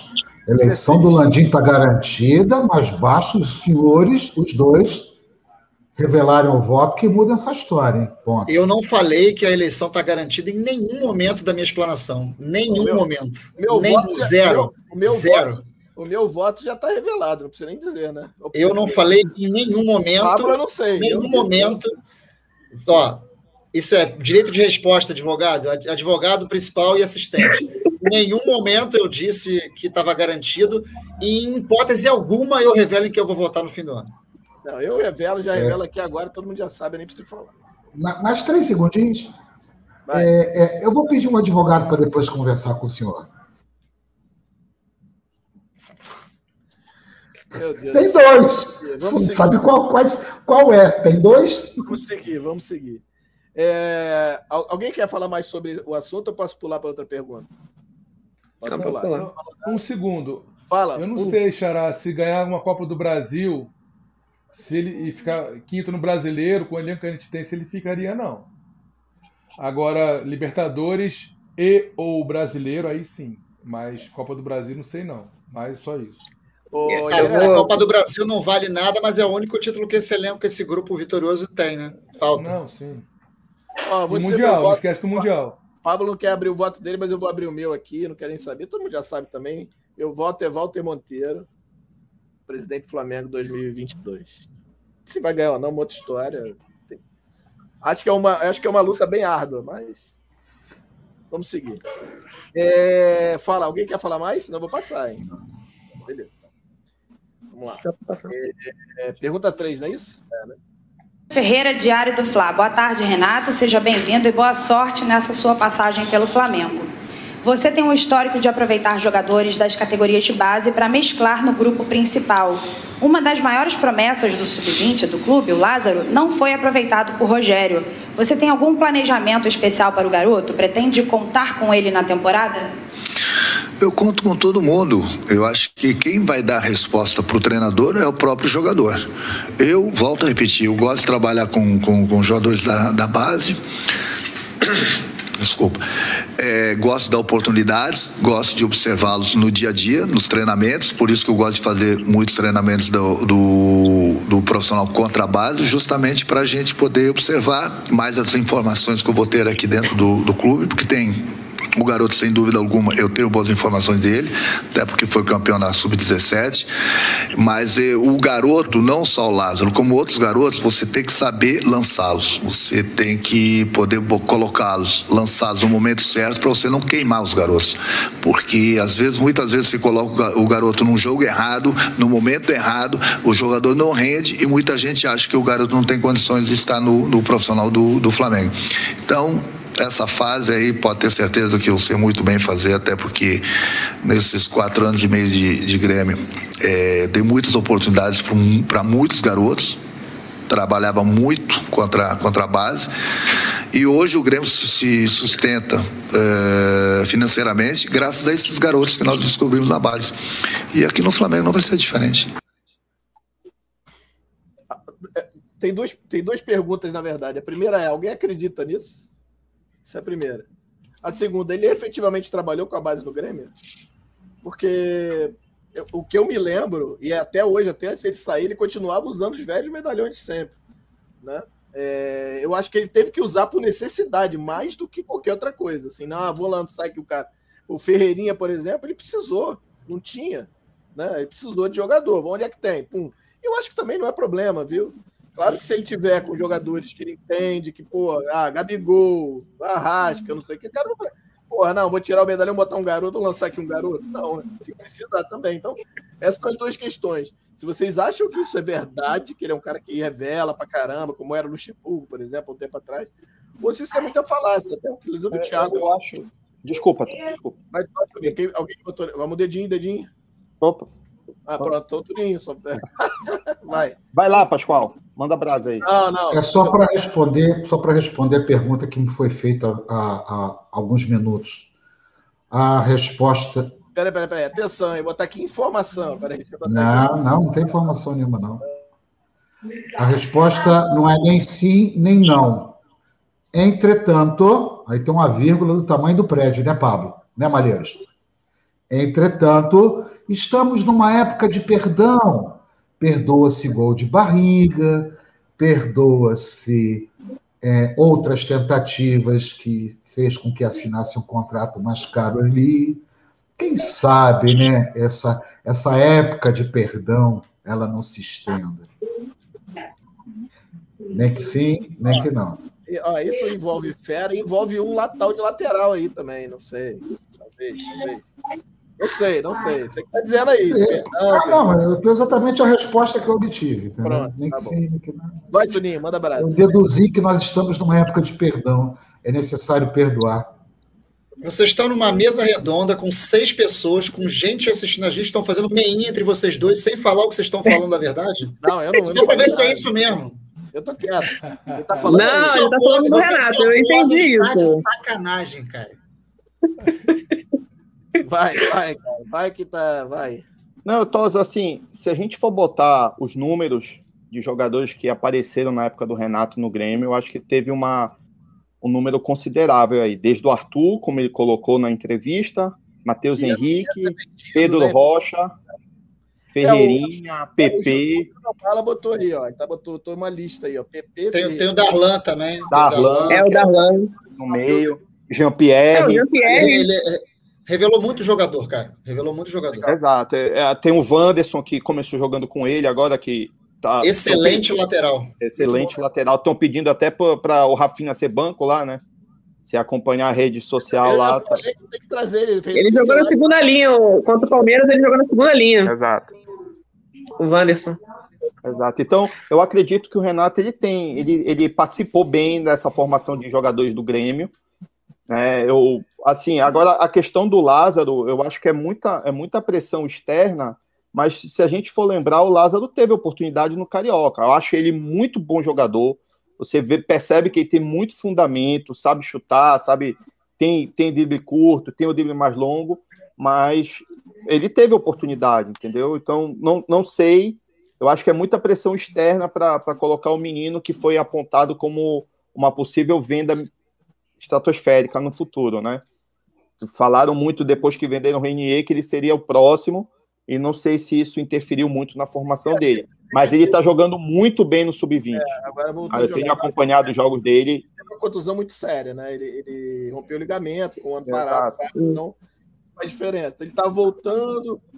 E aí o Rogério, eu acho que o Rogério deu entrevista dizendo que ele era pouco intenso, que o problema dele era intensidade, que para ele não servia, precisava ser mais intenso. Não servia, mas não falou não servia, mas ele falou que precisava ser mais intenso. Eu já acho que é a oportunidade dessa garotada. Agora, Tosa, só, só para terminar, desculpa. Ah, ah, em relação ao que eu vejo muito nas redes sociais a torcida pedir, em relação aos zagueiros da base, eu não vejo, ah, os jogos que eu acompanho do Sub-20, eu não vejo essa segurança toda, nem no Noga e nem no, no Otávio O ainda. Otávio, inclusive, falhou ontem feio, inclusive. Tá? O- Podem ser muito bons jogadores, fizeram uma partida boa contra o Palmeiras na- na- quando a gente precisou no Covid, mas eu não sei se eles estão preparados para assumir e para ter essa, essa, essa chance ainda. Mas como a gente está em falta de zagueiro, né? Então, É, vamos lá. Quem, quem queria falar? Desculpa. É Pascozinho, Pablito, Pablão. Eu ia falar. Vai, Douglinho. Ah, fala, fala primeiro, Tazo. Fala primeiro. Não, não, vai, vai, vai. Foi mal, desculpa. já falei. Não, já falei isso mesmo. Eu acho que a chance É, então, não, sobre a.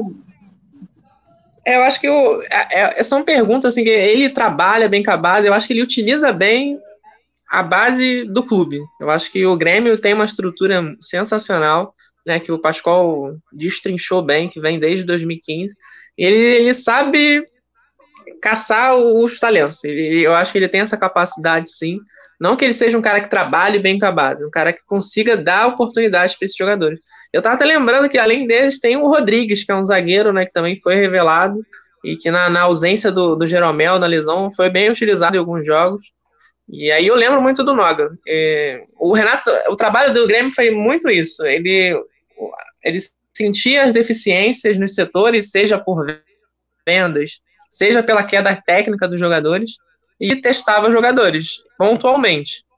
É, já surgiu né, informações de que o Noga fez, é, é, trou- trouxeram de volta o Noga ao elenco profissional, É, o Mauro César trouxe a informação ontem que ele não vai fazer improvisações, abre aspas, né? Que seria o Arão na zaga e o Diego como primeiro volante. Então, existe um claro espaço ao lado do. Douglas. Isso, deixou claro na entrevista. Então, existe um espaço ao lado do Rodrigo Caio. E tem três zagueiros que são totalmente contestados: o Gustavo Henrique, o Léo Pereira e o Bruno Viana. Nenhum deles passa confiança. É, eu não vou me assustar se o Noga começar a ter oportunidade é, é, no Flamengo, pelo que ele apresentou ano passado. Concordo com, com o Toninho que ele ainda não foi testado a, a, assim, um, em continuidade. Ele fez jogos pontuais muito bem. Além desse jogo contra o Palmeiras, ele fez um ótimo jogo contra o Del Valle também. Tem um bom passe. Eu acho que ele jogaria pelo lado direito. Em tese, né, acho que no mundo ideal ele seria o reserva do Rodrigo Caio, mas nessa situação pode ser até que o Rodrigo Caio se passe para outro lado. Então eu, eu, vejo muito essa questão da base hoje, nesse momento, em relação ao Noga. Ao Lázaro, eu acho que vai ser mais essa questão dos minutos finais, ele dá mais oportunidade. O Tosa falou muito bem, o, o Lázaro sofreu uma lesão muito séria. Ele começou o Carioca retornando de lesão e tal. Então acho que nesse momento base, eu acho que hoje, pelo que tá, surgiu né, de formação desde sábado, eu não vou me assustar se ele começar a dar chances para o Noga. É, o próprio Júnior Moraes está falando aí que o Noga corresponde muito bem na base. Melhor zagueiro há tempos na base. Fala, Pablito Malheiros. Cara, é, eu acho que ele vai dar muita oportunidade para o Léo Pereira, porque ele vai querer fazer uma saída diferente, com, já que o Léo Pereira é canhoto, né? Então acho que vai, ter, vai dar muita oportunidade para o Léo Pereira, já deu ontem, né? Acho que isso vai continuar. Só se ele for um desastre, aí talvez isso mude. É... Ontem foi um desastre, né, Mariano? Não sei, cara. Eu não acho o jogo tão ruim como. Eu, eu não vi falou, tudo não. isso também, não, viu, Douglas? Eu, eu achei uma partida abaixo, mas.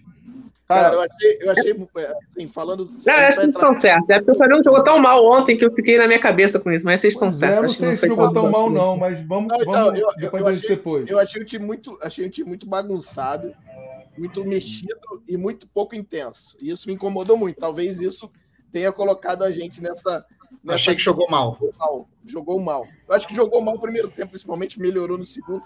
Mas eu achei do time muito pouco intenso. Parecia que estava cadenciando muito, sabe? Que é meio Vocês acharam a falta dele ontem? Oi? Vocês acharam a falta dele ontem? De quem? No lance do gol do, da Chapecoense? O quê? Léo, falta do Léo, achei que não foi falta. Eu achei, que, não, que foi, foi falta, falta também. Achei que foi falta. Achei que não merecia cartão amarelo, mas achei falta. É, eu não achei eu também achei que achei o juiz muito ruim, aliás. Que só ah, isso, também. isso aí, meu Deus do céu, que juiz horroroso. A gente marcava sempre falta trocada. Pô, eu não entendi o Arrascaeta tomar cartão amarelo. Acho que foi o terceiro cartão amarelo do Arrascaeta pelo Flamengo. Ele tem quase 100 jogos. Ele entendeu, ninguém entendeu, cara. vamos lá, vamos lá, vamos seguir.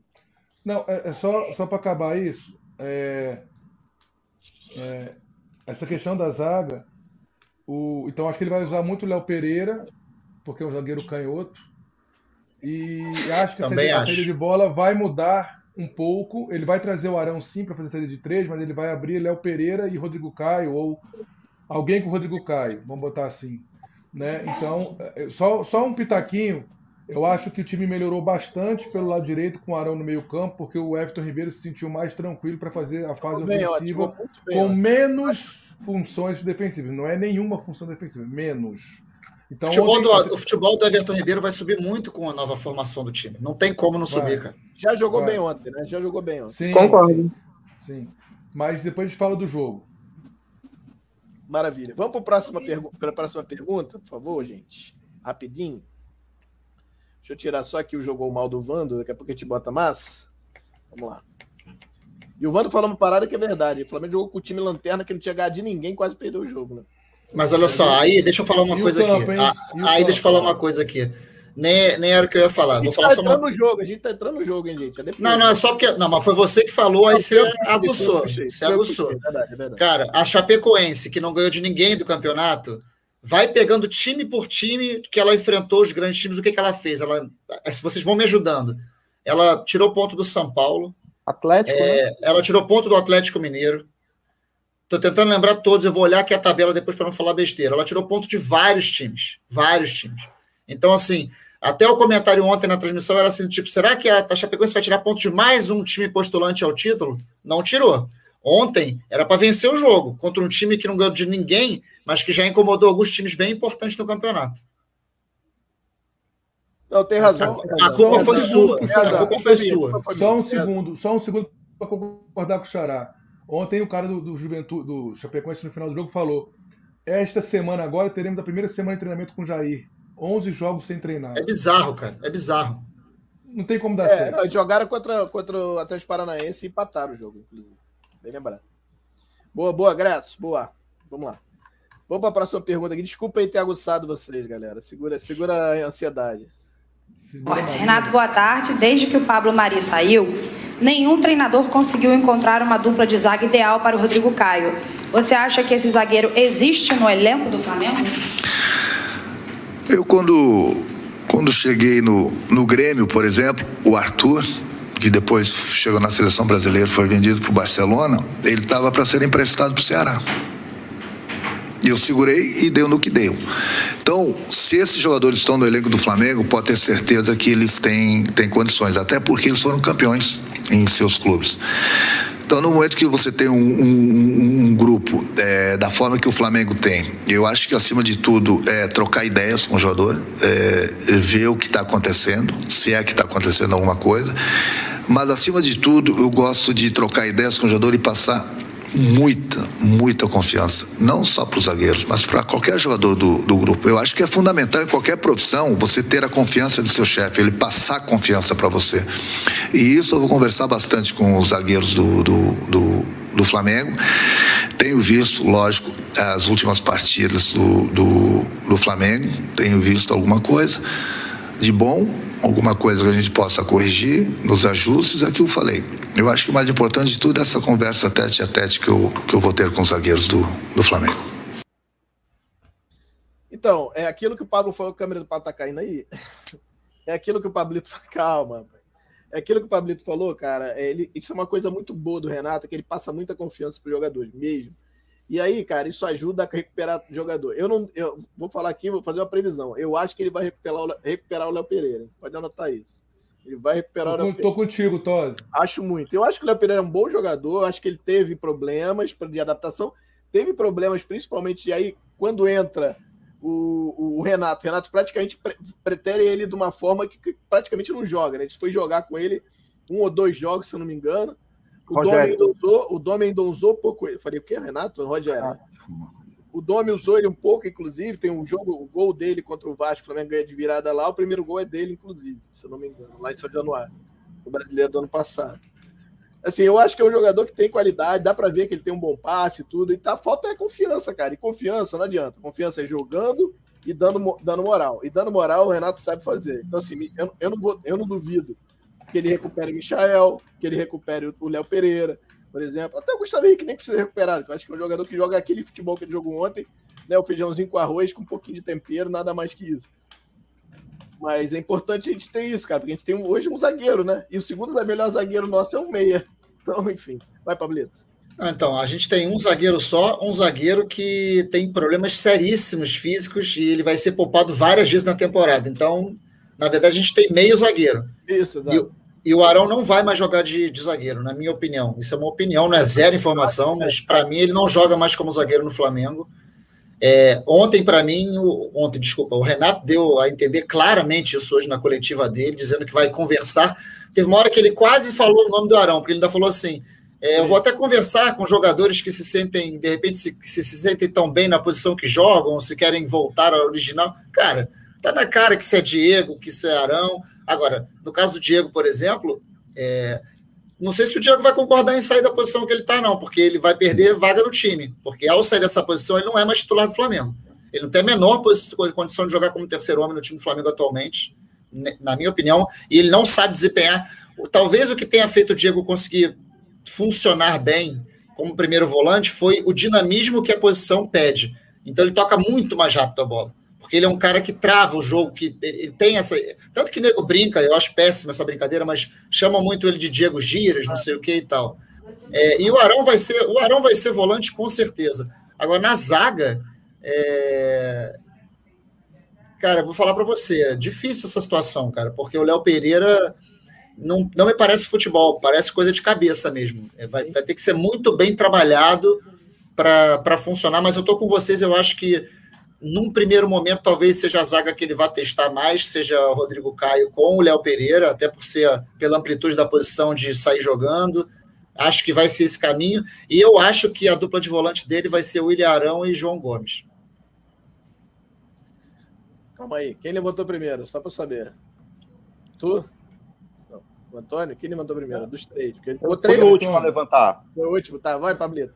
É o seguinte, é... Xará, e se a gente colocasse Diego de primeiro e Arão de segundo? Eu, eu acho difícil demais. Não, pode ser, pode ser, mas eu, eu, eu honestamente acho que pensando. Aí eu tô falando eu, tá? Não tô falando do Renato Gaúcho. Eu não sei o que ele vai fazer, a questão de gestão, de como é que ele vai lidar com o grupo, até porque o Diego é um líder.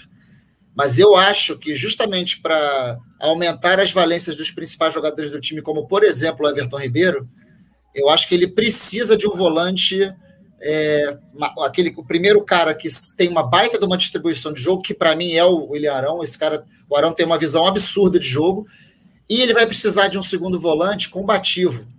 É, eu, eu lembro, o pena o Douglas não está aí, porque o Douglas falou muito isso. Ele era um dos caras, acho que ele foi o único cara que eu conheço, e me fez refletir muito sobre isso, que falava que a saída do Gerson, de uma certa maneira, poderia fazer o Flamengo mudar, obviamente, de jeito de jogar, mas melhorar em outros aspectos me fez pensar muito sobre isso, porque ele sempre disse que o Gerson não era tão combativo, que o time sofria muito na questão da marcação. E, cara, isso pode fazer com que. Aí eu tô dizendo porque eu acho que vai ser o João Gomes, até que contrate alguém, eu acho que o João Gomes vai ser esse cara. Ele dá muita combatividade no meio e vai dar muita liberdade para o Everton Ribeiro criar também, que ele precisa. Você travar o Everton Ribeiro, mandar o Everton Ribeiro fazer corredor e fechar, não tem a menor condição, ele não tem nem característica para fazer isso, não é o tipo de jogo dele. Então, eu acho, eu acho que a dupla de zaga não começo. Não agora, porque está tudo desfalcado, né? O Arão não pode jogar quarta-feira, tá, tá uma bagunça. Mas eu, e o, o Diego está machucado. Eu acho que o time dele, quando ele entender melhor sem reforços, pode ser um, um Rodrigo Caio com Léo Pereira e um Ilharão com, com João Gomes, cara. Aí na frente é que é a minha grande dúvida. Porque eu concordo com você quando você fala que ele gosta de jogar com um jogador enfiado. É, o Pedro tem essa característica, então vai sobrar para alguém. Vamos ver. É, eu, eu, eu, eu, colocaria Arão e Diego. Arão de, eu, Diego de segundo, mas tudo eu, bem. É, eu acho que. Eu, eu acho levantei que uma... ah, ah, eu que eu tinha levantado antes de você. Ah, não, você estava na, na, fila, né? Não, fala então, fala, Pascoal. Bom, em relação. É, o, o dos Anjos é de uma época em que zagueiro tinha que ter continuidade para que tivesse confiança. O dos Anjos só tem essa cara de novo, mas ele é mais velho do que eu. Entendeu? O zagueiro tem que ter continuidade no jogo para, para, para se ganhar confiança. E ele também é de uma época que os técnicos ficavam preocupados quando tinham que escalar uma zaga improvisada. E hoje eu vou ter que colocar um zagueiro que é do lado esquerdo, chamava-se quarto zagueiro, pelo lado direito. Os técnicos ficavam preocupadíssimos com isso.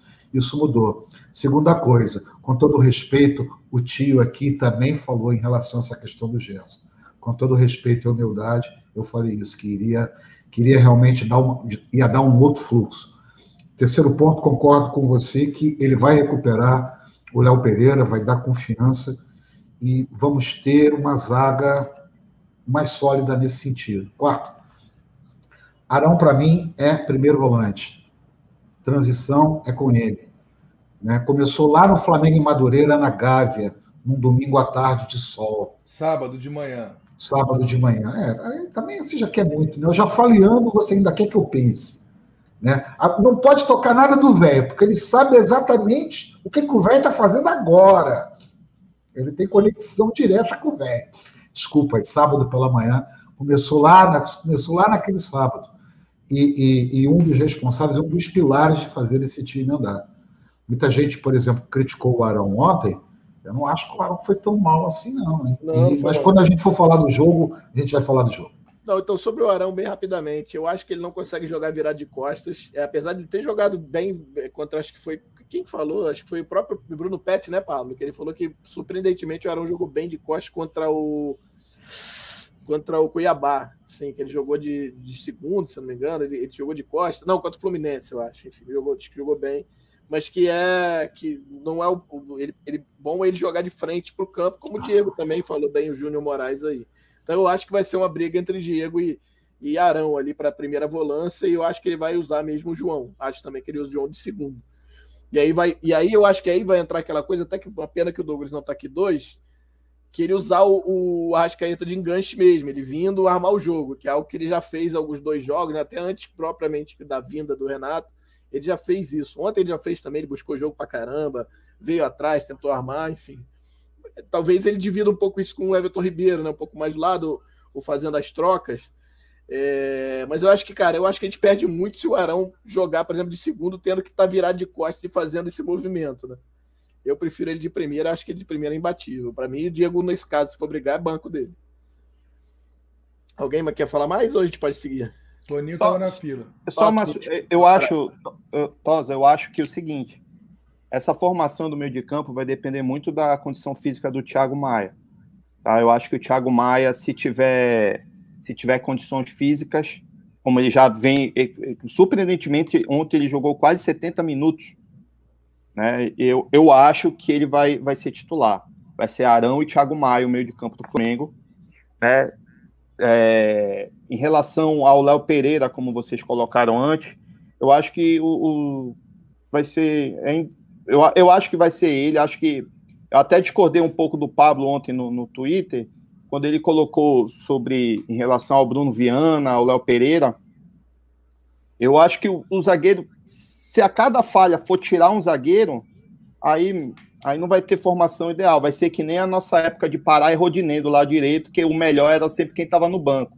É verdade. Né? Então, então acredito, acredito eu que ele vai, vai fixar uma zaga lá, deve ser Rodrigo Caio e Léo Pereira, né? E vai dar continuidade até se se provar o contrário, aí ele não tiver condições nenhuma de jogar, ele não vai jogar.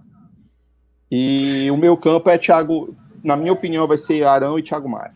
Ô, Toninho, só para não. Você lembrou muito bem, a gente não nem citou aqui o Thiago Maia. Na minha opinião, eu não botei o Thiago Maia no momento porque eu pensei muito agora, no agora.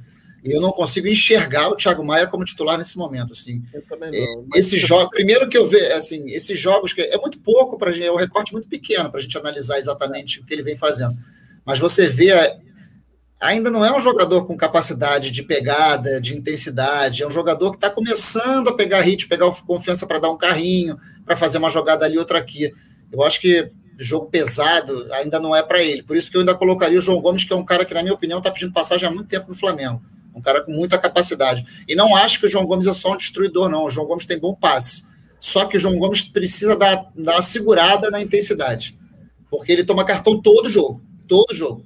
E todo jogo ele dá uma entrada mais pesada. Isso pode nos custar caro em algum jogo eliminatório. Mas eu acho que nesse primeiro momento, eu, eu não discordo de você.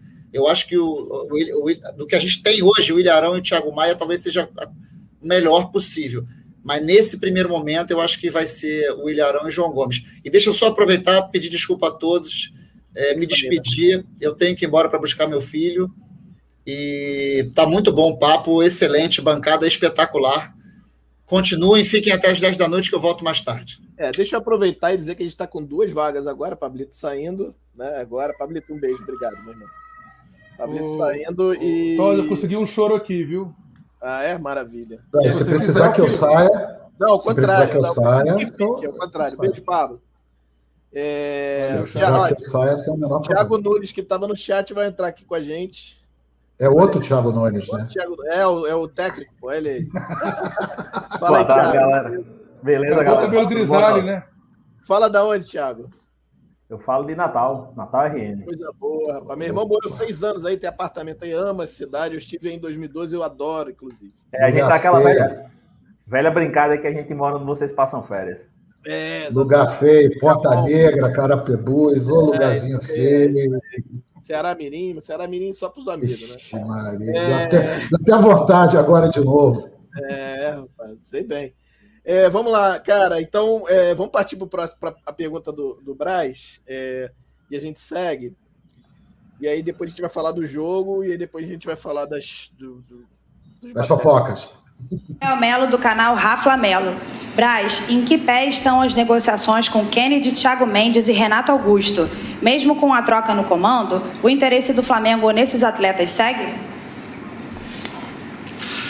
Bem, é do Renato eu não, eu não a gente não, não, não, não avançou. É, não, não, não tem isso. Do Kennedy, a gente depende do, depende do Chelsea, da liberação do Chelsea. A gente vem tentando fazer isso. Thiago Mendes, o, o Bruno, é, incansavelmente tentando também a liberação lá. O Flamengo não vai comprar nenhum jogador, pelo menos é o que a gente, a gente pretende nesse momento. O Flamengo pretende trazer por empréstimo, se possível, trazer sem custo financeiro esse empréstimo.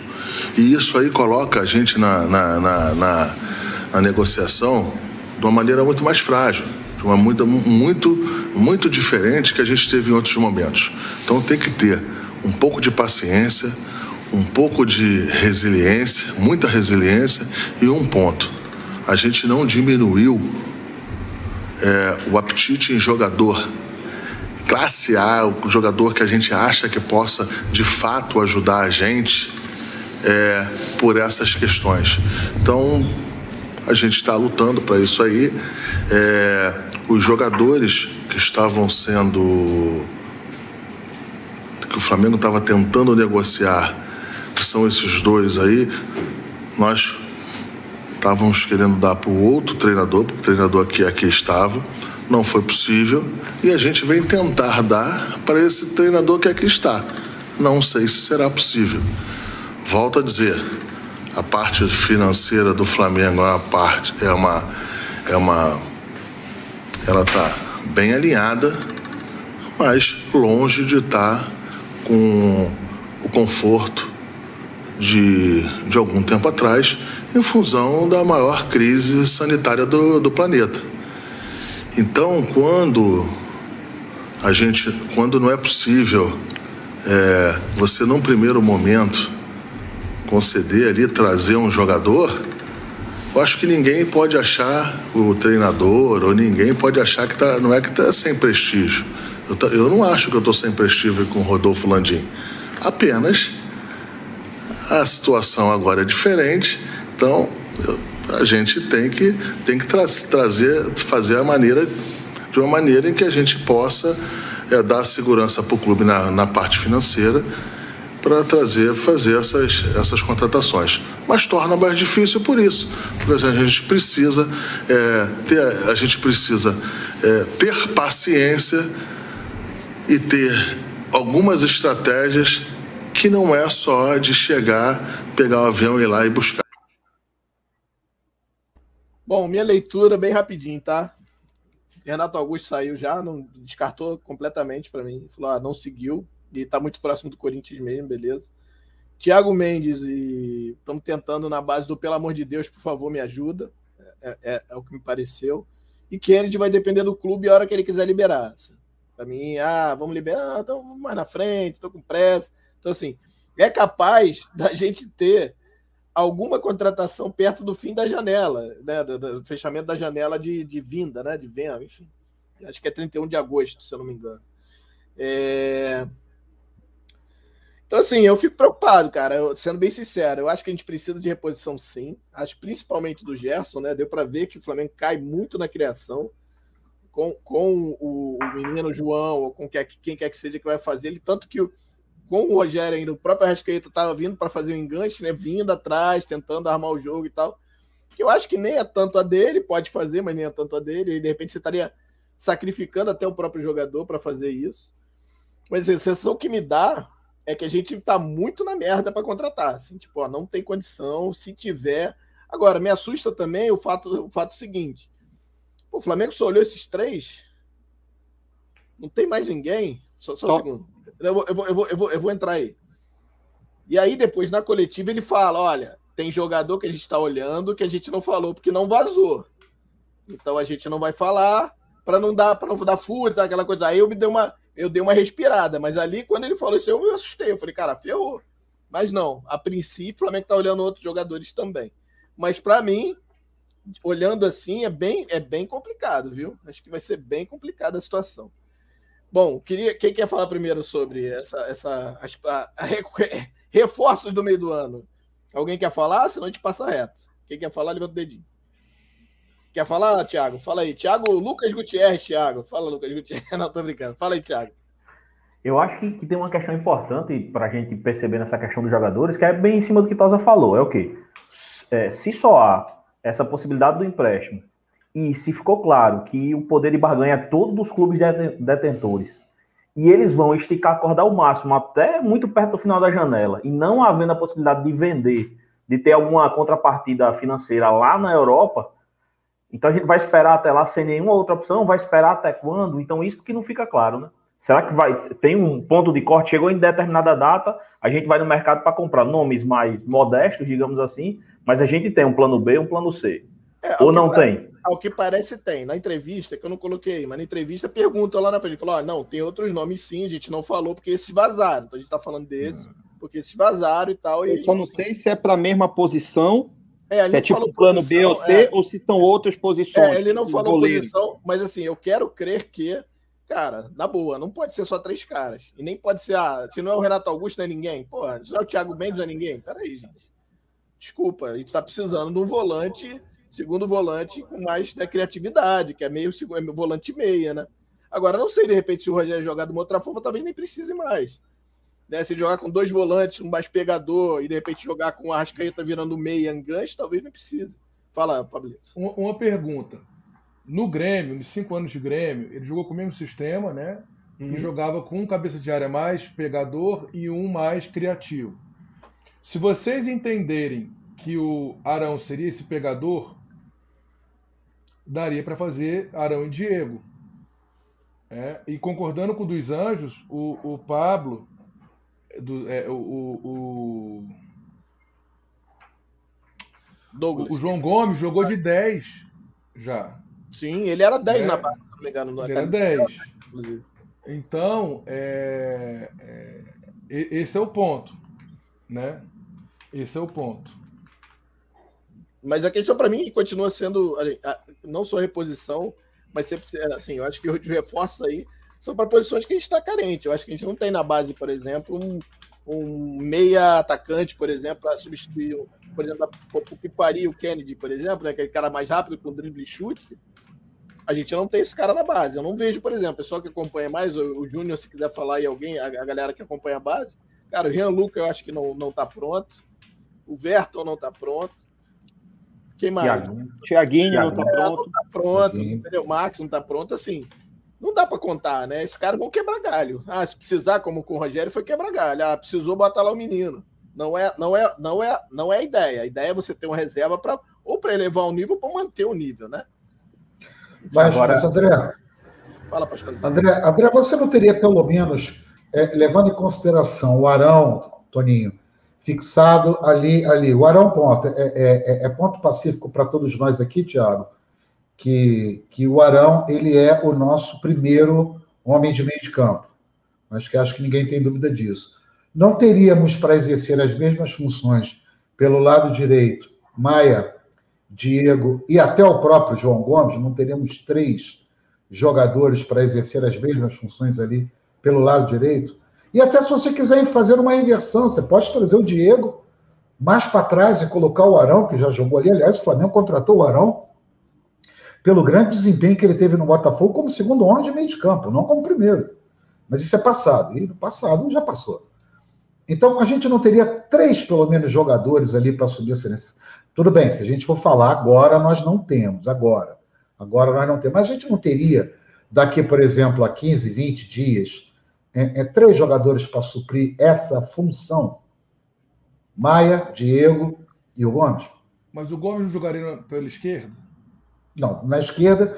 É, é, é o que ele, tá, ele não está falando de dois, de dois lado a lado, não é double, double, double cinco, né? Ele está falando Isso. de um frente, né? Um, um, Isso, mas, é mais encostado nos atacantes e um volante. É, mas o João ficaria é. mais pela esquerda, salvo engano. Pois é, mas eu tenho uma teoria, e eu, e, e eu não lembro qual foi o jogo, acho que foi contra o Atlético Mineiro, Pablo.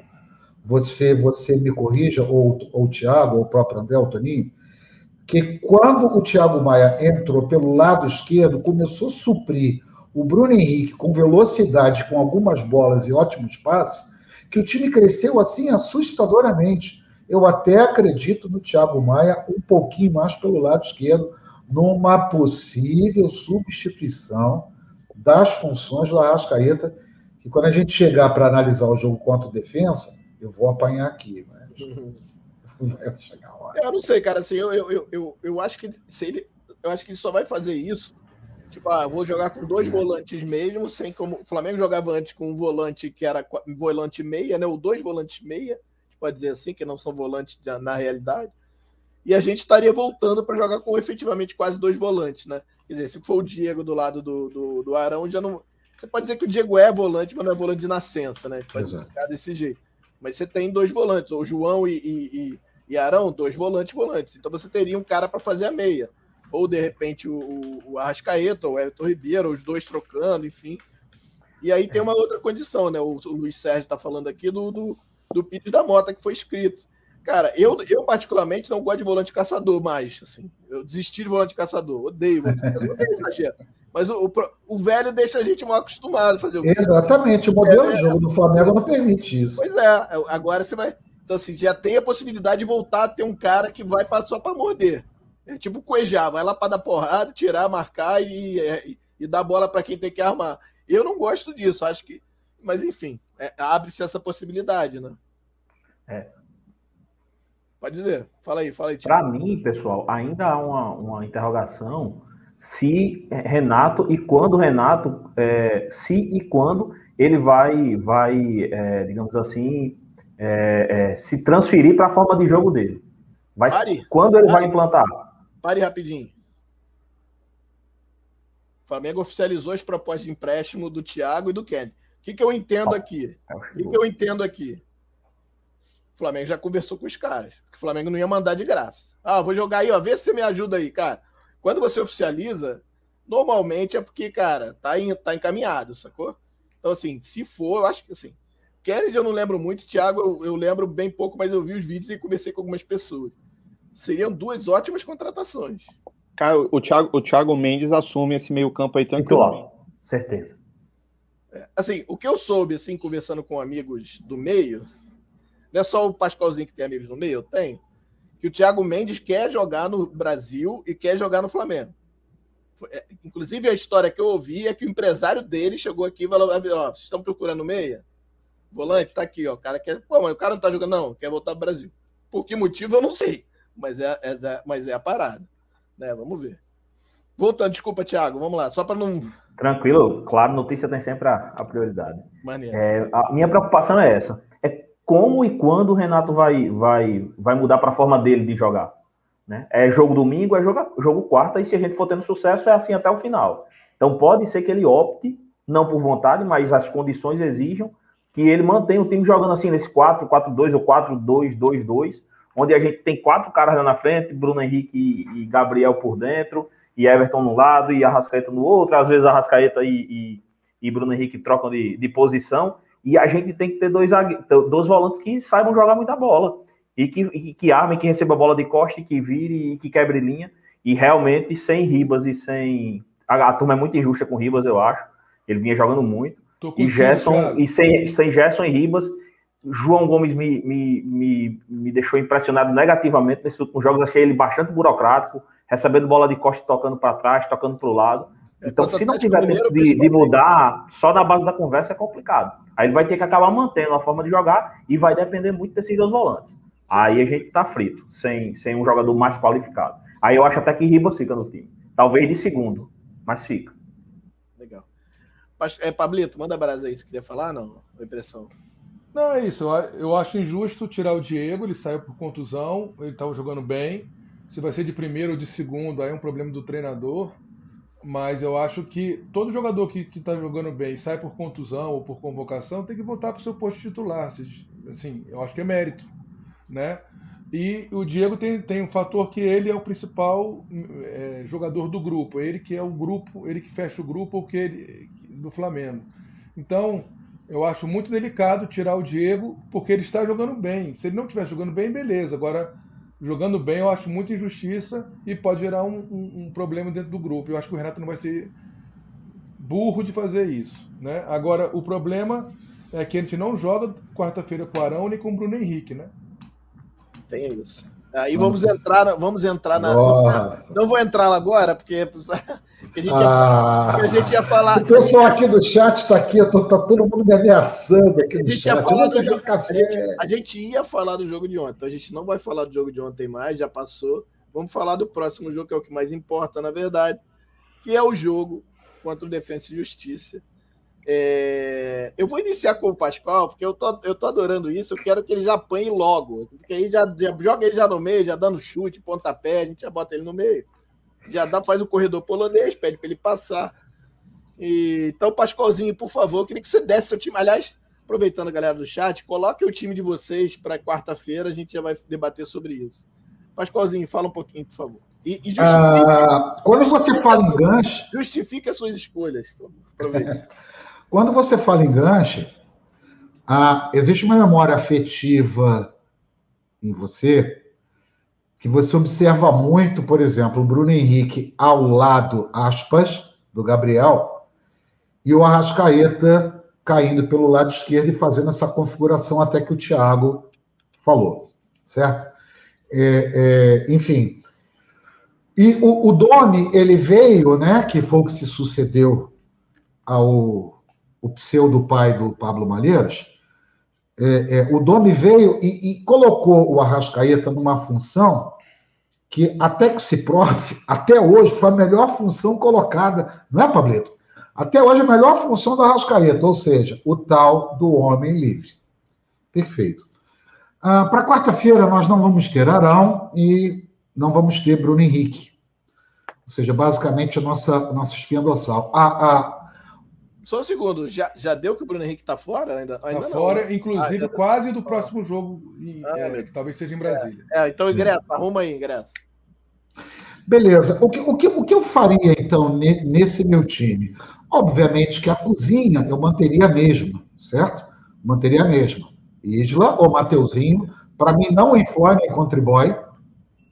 né? Eu acho que eu acho até uma certa. Uma certa eu, eu ainda manteria o Mateuzinho, mas ok. Isla, Caio, Léo Pereira, Felipe Luiz, Arão. é, Arão joga.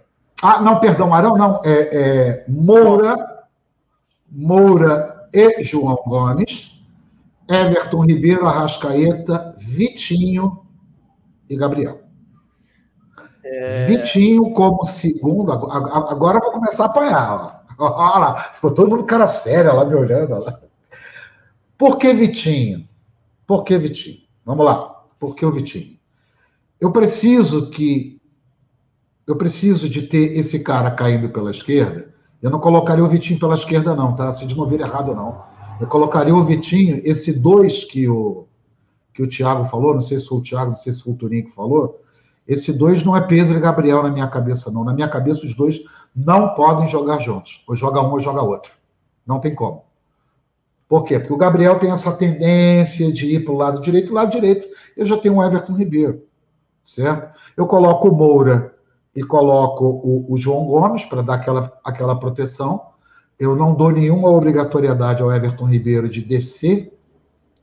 Olha lá, a explicação vai ser pior. O povo já está começando a bater já no chat.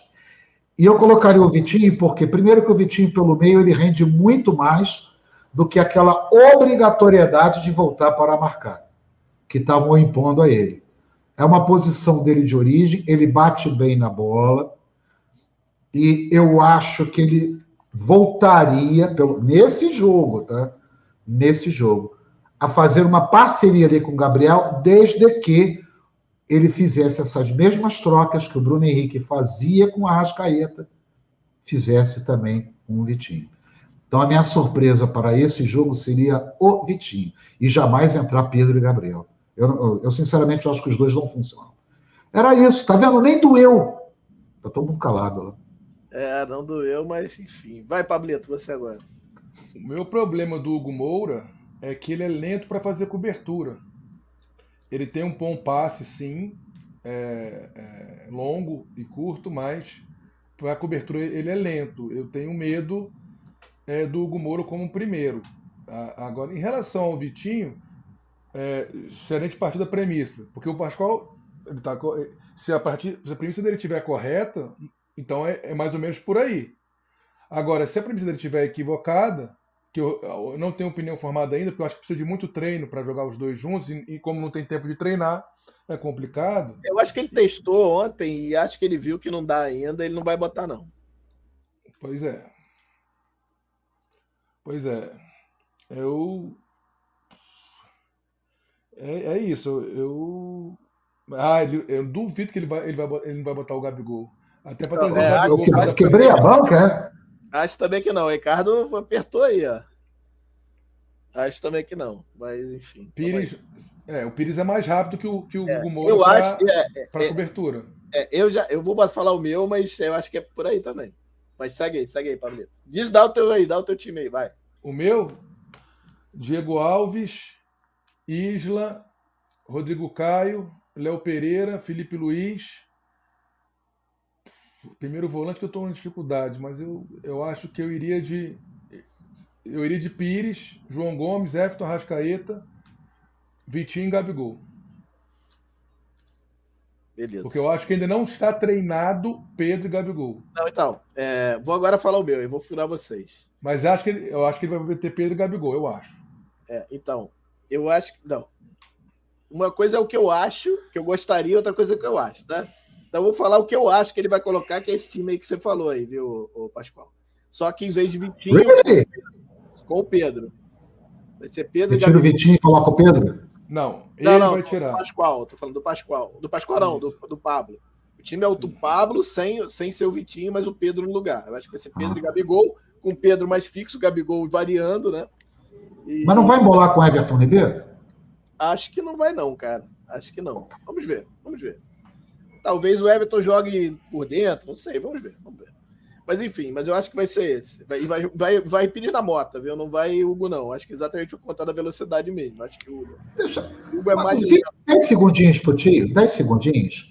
Vocês lembram quando Jesus queriam aquele cara para jogar entre as linhas, para fazer par e passo com Gabriel Barbosa? É isso que eu estou pensando. Eu não estou colocando um do lado do outro, meus amores. Eu estou colocando um atrás, um cara passando pela esquerda, outro cara que é o Everton Ribeiro passando pela direita, e esse cara aqui no meio para trazer essa marcação. É esse o meu Vitinho, entendeu? É, So- Sobrando bola, Thiago, para bater de fora da área. Entendi. A- Paguei meus 10 segundos. Mas o meu, mas o meu time é esse aí do, do Pascoal, do Pascoal, do Pablito, sem o Vitinho, mas com o Pedro. Quem quer falar agora? Toninho ou Thiago? Posso falar o Thiago? Manda brasa, manda brasa, Toninho, você, depois do Thiago. Bem, eu, eu, eu acho que vai Diego Alves, é, Isla, é o, o time que eu acho que ele vai colocar, tá? Isla, é, Rodrigo Caio, Léo Pereira, Felipe Luiz, ah, eu acho que ele vai de Pires da Morte, vai de Pires da Mota, vai de João Gomes, Pedro Gabigol, Arrascaeta e Everton Ribeiro. Só que eu, eu tô com vocês, eu tiraria o Pedro e colocaria o Vitinho. Se fosse meu time, tá?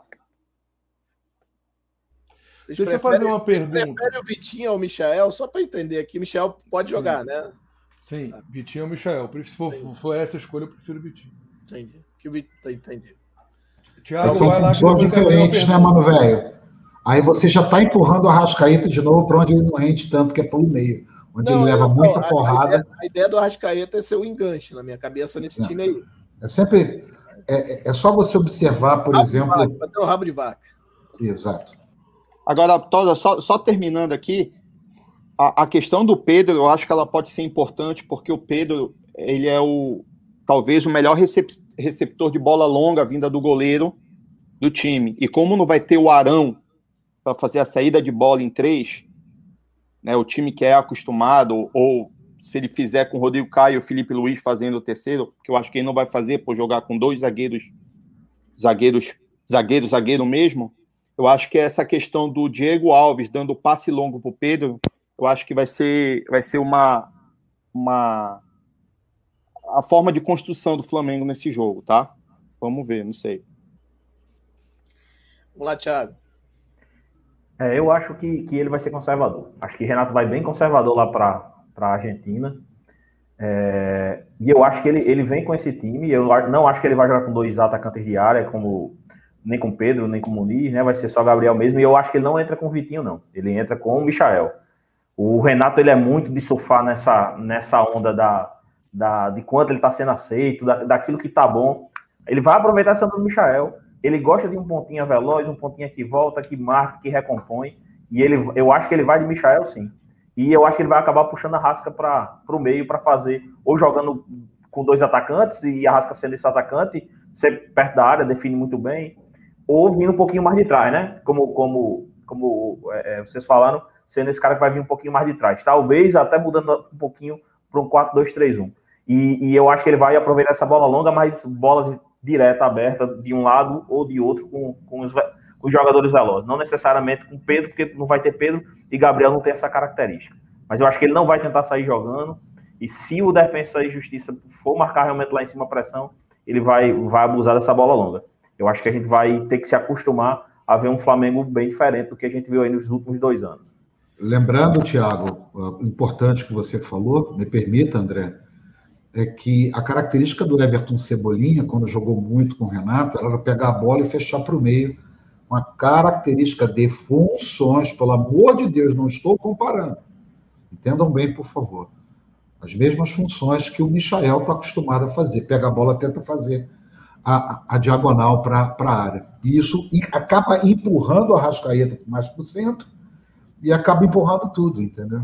Foi exatamente o que se tentou fazer ontem e não se conseguiu porque nós tínhamos ali um bloqueio, uma muralha de cinco jogadores no mínimo bloqueando. Por isso que muita gente acha que o Flamengo jogou mal, o Flamengo não foi tão mal assim, mas o jogo de ontem a gente não pode falar mais.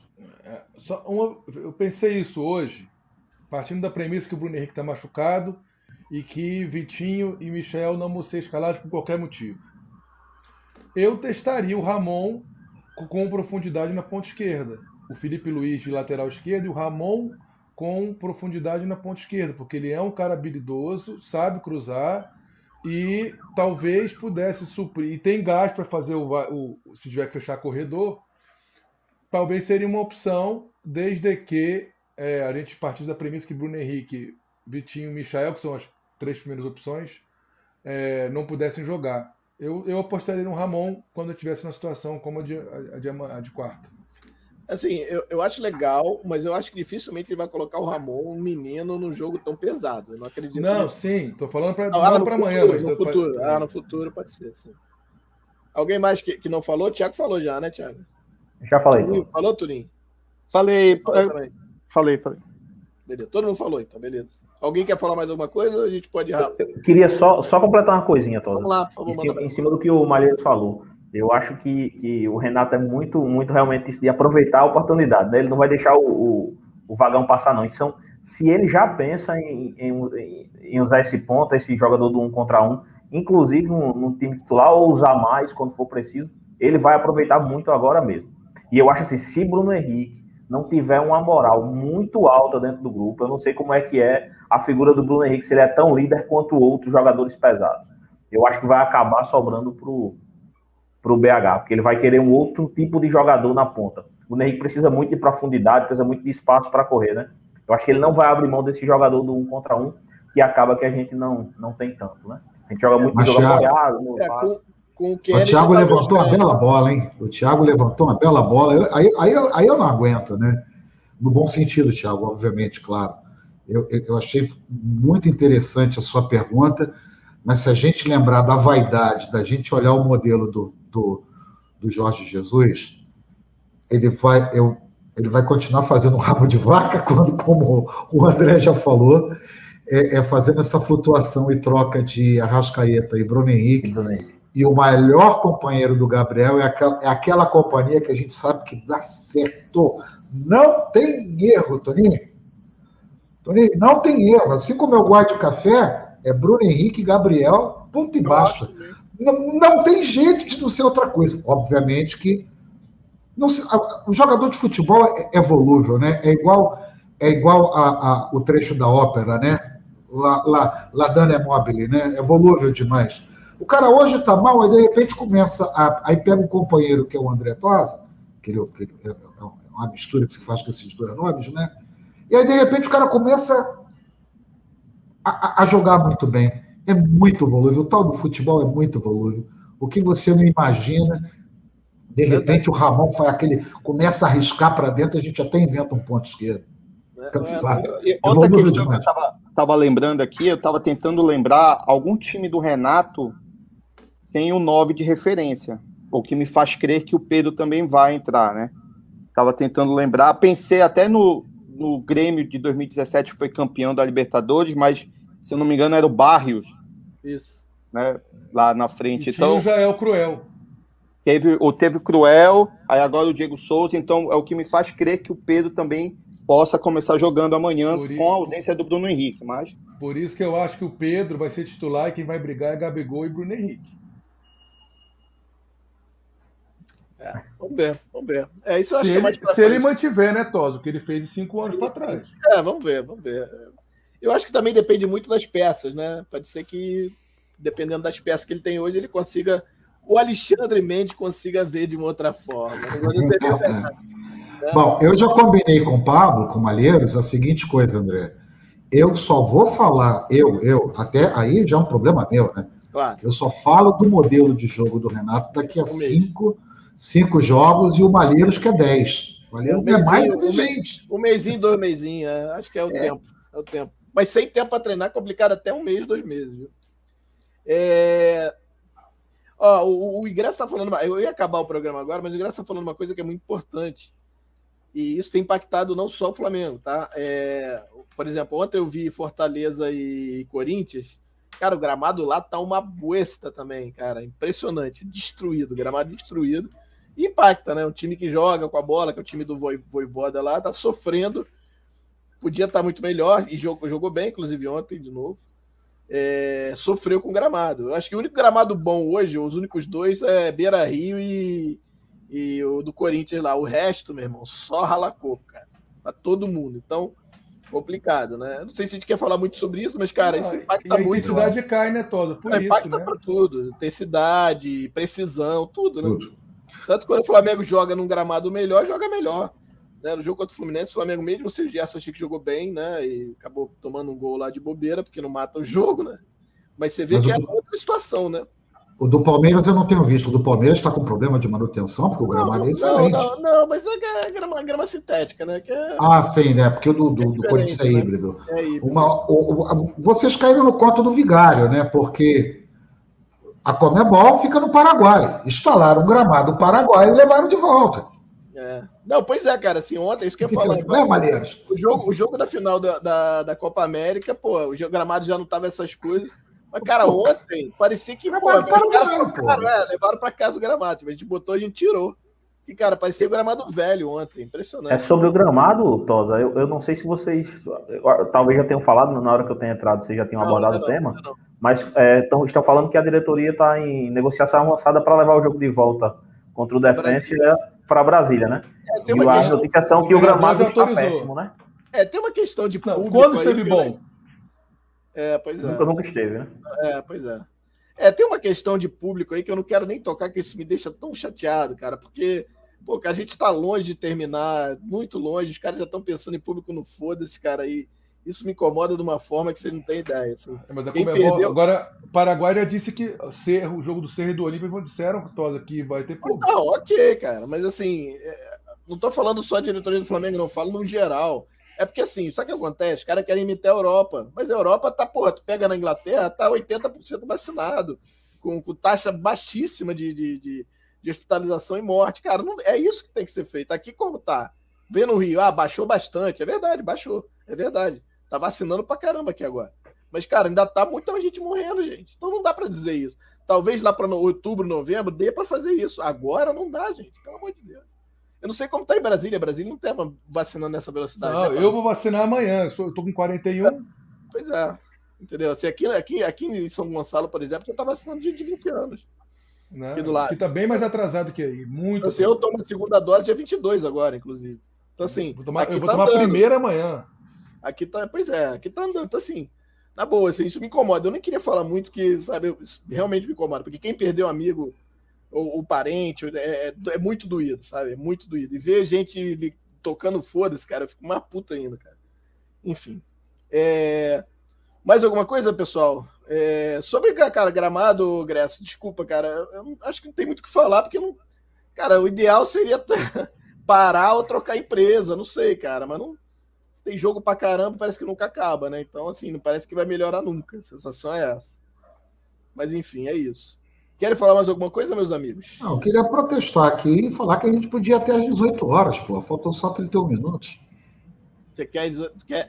Não, eu não quero nada. Eu não, estou levantando a bola. Falar... Não, se quiser, ok, por mim, ok. O meu. O meu, o meu o Pablo tem que sair. Choro, é, meu é. choro agora. Já foi. É, então tá bom. É, não, assim, é, não, mas. É, já vai... falamos de tudo, né? Já brincamos demais, já falamos é, teve, teve o jogo de ontem que a gente falou passando, mas assim, é... se quiser, a gente pode falar do jogo de ontem, mais essa meia hora, e depois a gente termina. Tudo bem. Eu queria dizer. Mas o Pablito vai embora, o Thiago. tomar banho, viu, Todd? É. Você vai lá para anatomia, tem que tomar banho, né, cara? É, Botar roupa e tal. Terno, né? Menos, Batista, menos. Mas enfim.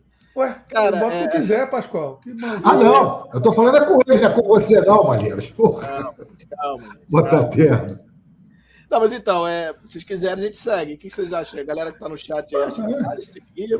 Tá, bom. é que tá legal, o chat não tá caindo, o pessoal tá se divertindo, tá interagindo. É, a gente podia falar um pouquinho de ontem. Podemos falar do jogo, sim, podemos. Pablito, você consegue segurar até que horas? Cara, cinco minutos. Se eu puder começar e depois sair. Começa, não. Então vamos lá. Não, o jogo. Que a gente vai falar rapidinho, Pablito. Que a gente vai falar aqui é do jogo de ontem, cada um vai dar seu parecer e a gente vai debater. O Pablo não vai ficar muito tempo, mas enfim, mas eu quero que é muito bom ouvi-lo. E aí, galera que quiser no chat, quiser colocar as, uh, o, que, o que achou do jogo de ontem, seria legal. Vamos lá, Pablito. Olha só que interessante. Falei isso com o Pascoal ontem lá no Anatomia. O Flamengo teve posse de bola, média de posse de bola, nível europeu, mais do que com o Rogério Senni. Teve troca de passes, nível dos cinco maiores clubes europeus, mais do que com o Rogério Senni. Teve mais chutes de fora da área do que todos os jogos com o Rogério Senni. Teve mais é, finalizações, ficou mais ou menos na média. Então, se você olhar pelos números, e considerando, você pode falar, ah, mas era, era o Chapecoense. É, mas era aquele gramado horroroso do Maracanã que prejudica todos esses fundamentos. Então, é, se você olhar os números, o jogo foi excelente. No, só o número seco, sem olhar o contexto. O que, que eu gostei do jogo? É, quando no segundo tempo ele coloca o Michel na esquerda para povoar a esquerda, que a gente não estava jogando pela esquerda, e o Arrascaeta vai para vira, vira um homem livre e começa a trocar com o Everton Ribeiro, o time cresceu bastante. É, o gol que a gente tomou, primeiro para mim não foi falta, mas isso não importa, marcou a falta. Eu acho que o, Diego Alves, além dele prender o pé no gramado, ele, ele se colocou muito para frente e ficou sem como voltar, né? Mas eu acho que é, é, foi um. Tem gente que acha que foi frango, eu acho, eu acho que foi frango, mas tem gente que não tal. Então, o, o, acho que o time melhorou bastante, voltou a ter um diálogo bastante grande com, entre Everton Ribeiro e Isla. Tá? Isso foi muito importante. A Rascaeta, no centralizado, que é onde o Domi colocava ele, mas com liberdade para flutuar, é, jogou demais. O Michael fez um golaço espetacular, mas é aquela mesma coisa sempre, é um jogador de uma nota só. É, é, mas o time melhorou bastante. E não achei a zaga tão ruim. Existiram alguns erros. É, é, existiram mas é isso que o Pascoal falou, tem que dar, deixar os caras jogarem e deixar os caras errarem. Porque senão você não pode, você não dá confiança pro cara. E nesse ponto eu acho que o Renato vai muito bem. Ele vai botar, vai dar confiança para todo time, acho que todo mundo vai ter oportunidade de jogar. Então, assim, não achei o jogo tão horroroso assim. Agora, a intensidade vai ser baixa por dois motivos. Muitos jogos, não se treina resistência no Flamengo e quase nenhum time do Brasil, tirando o Palmeiras. E também é, o gramado é uma piada né?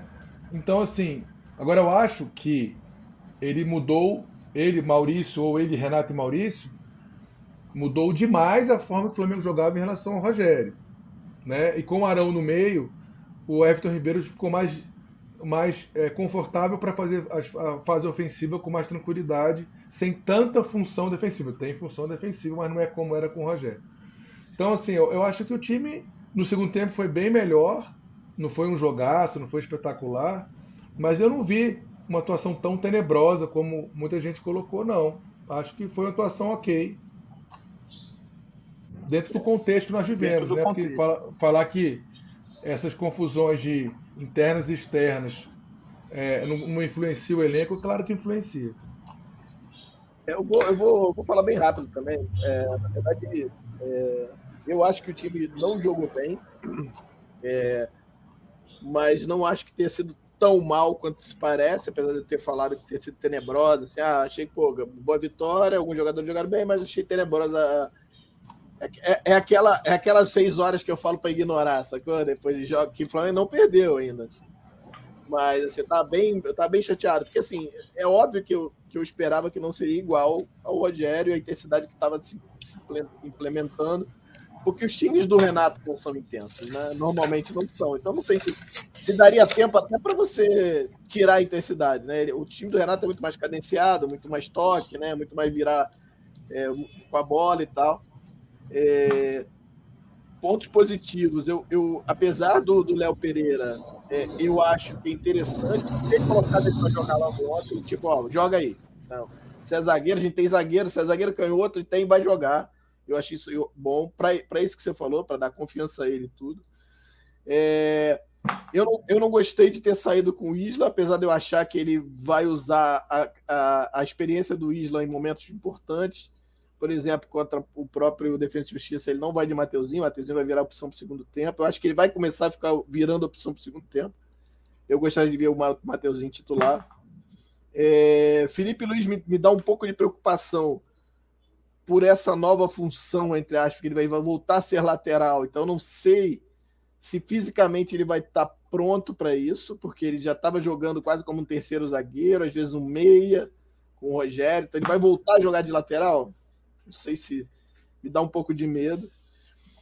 O Arão eu achei ok, mas o Arão é aquela, aquela coisa, né? Distribuição de jogo, de sempre. É, quem foi outro volante? O Thiago Maia, eu acho que ainda tá fora, apesar de ter dado chute e tal, aquela coisa toda.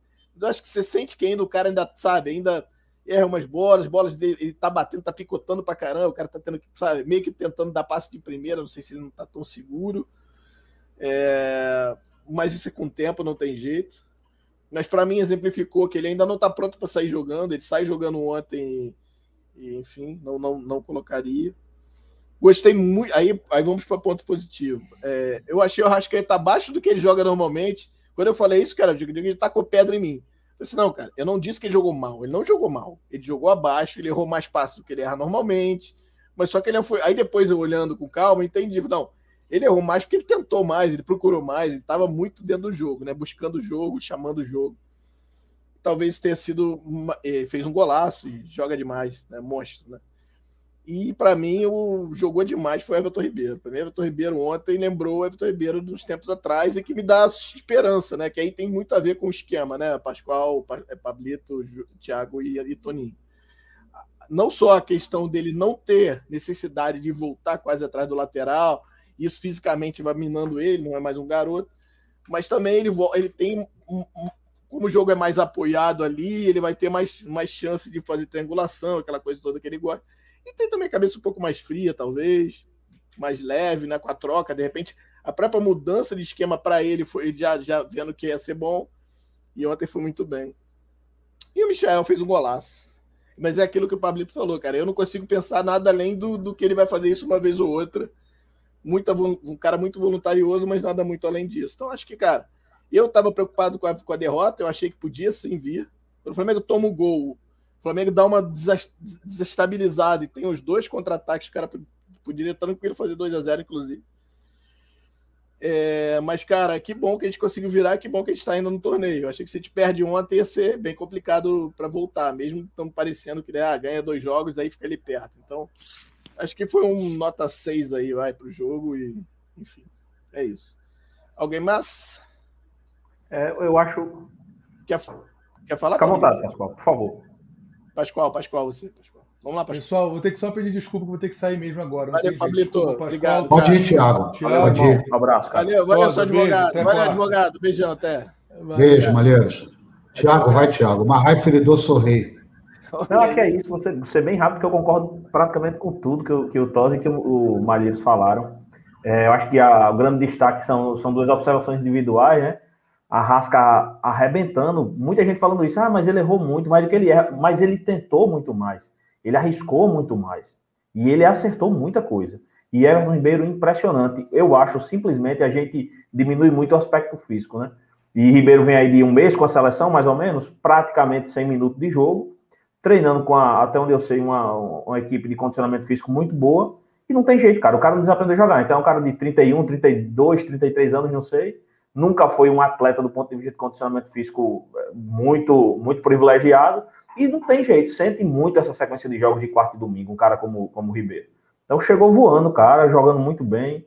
Ele, ele e a Rascaeta realmente, poxa, deixa, deixam, deixam é, a gente muito animado, né? Acho que a gente vai, mais do que nunca, nesse, nesse, nova, nesse novo Flamengo aí do Renato, precisar muito de, de, dessa capacidade individual desses dois caras, sabe? E eu acho que a gente vai ter. Foi, foi bom essa. Foi bom ver o que eles podiam fazer ontem.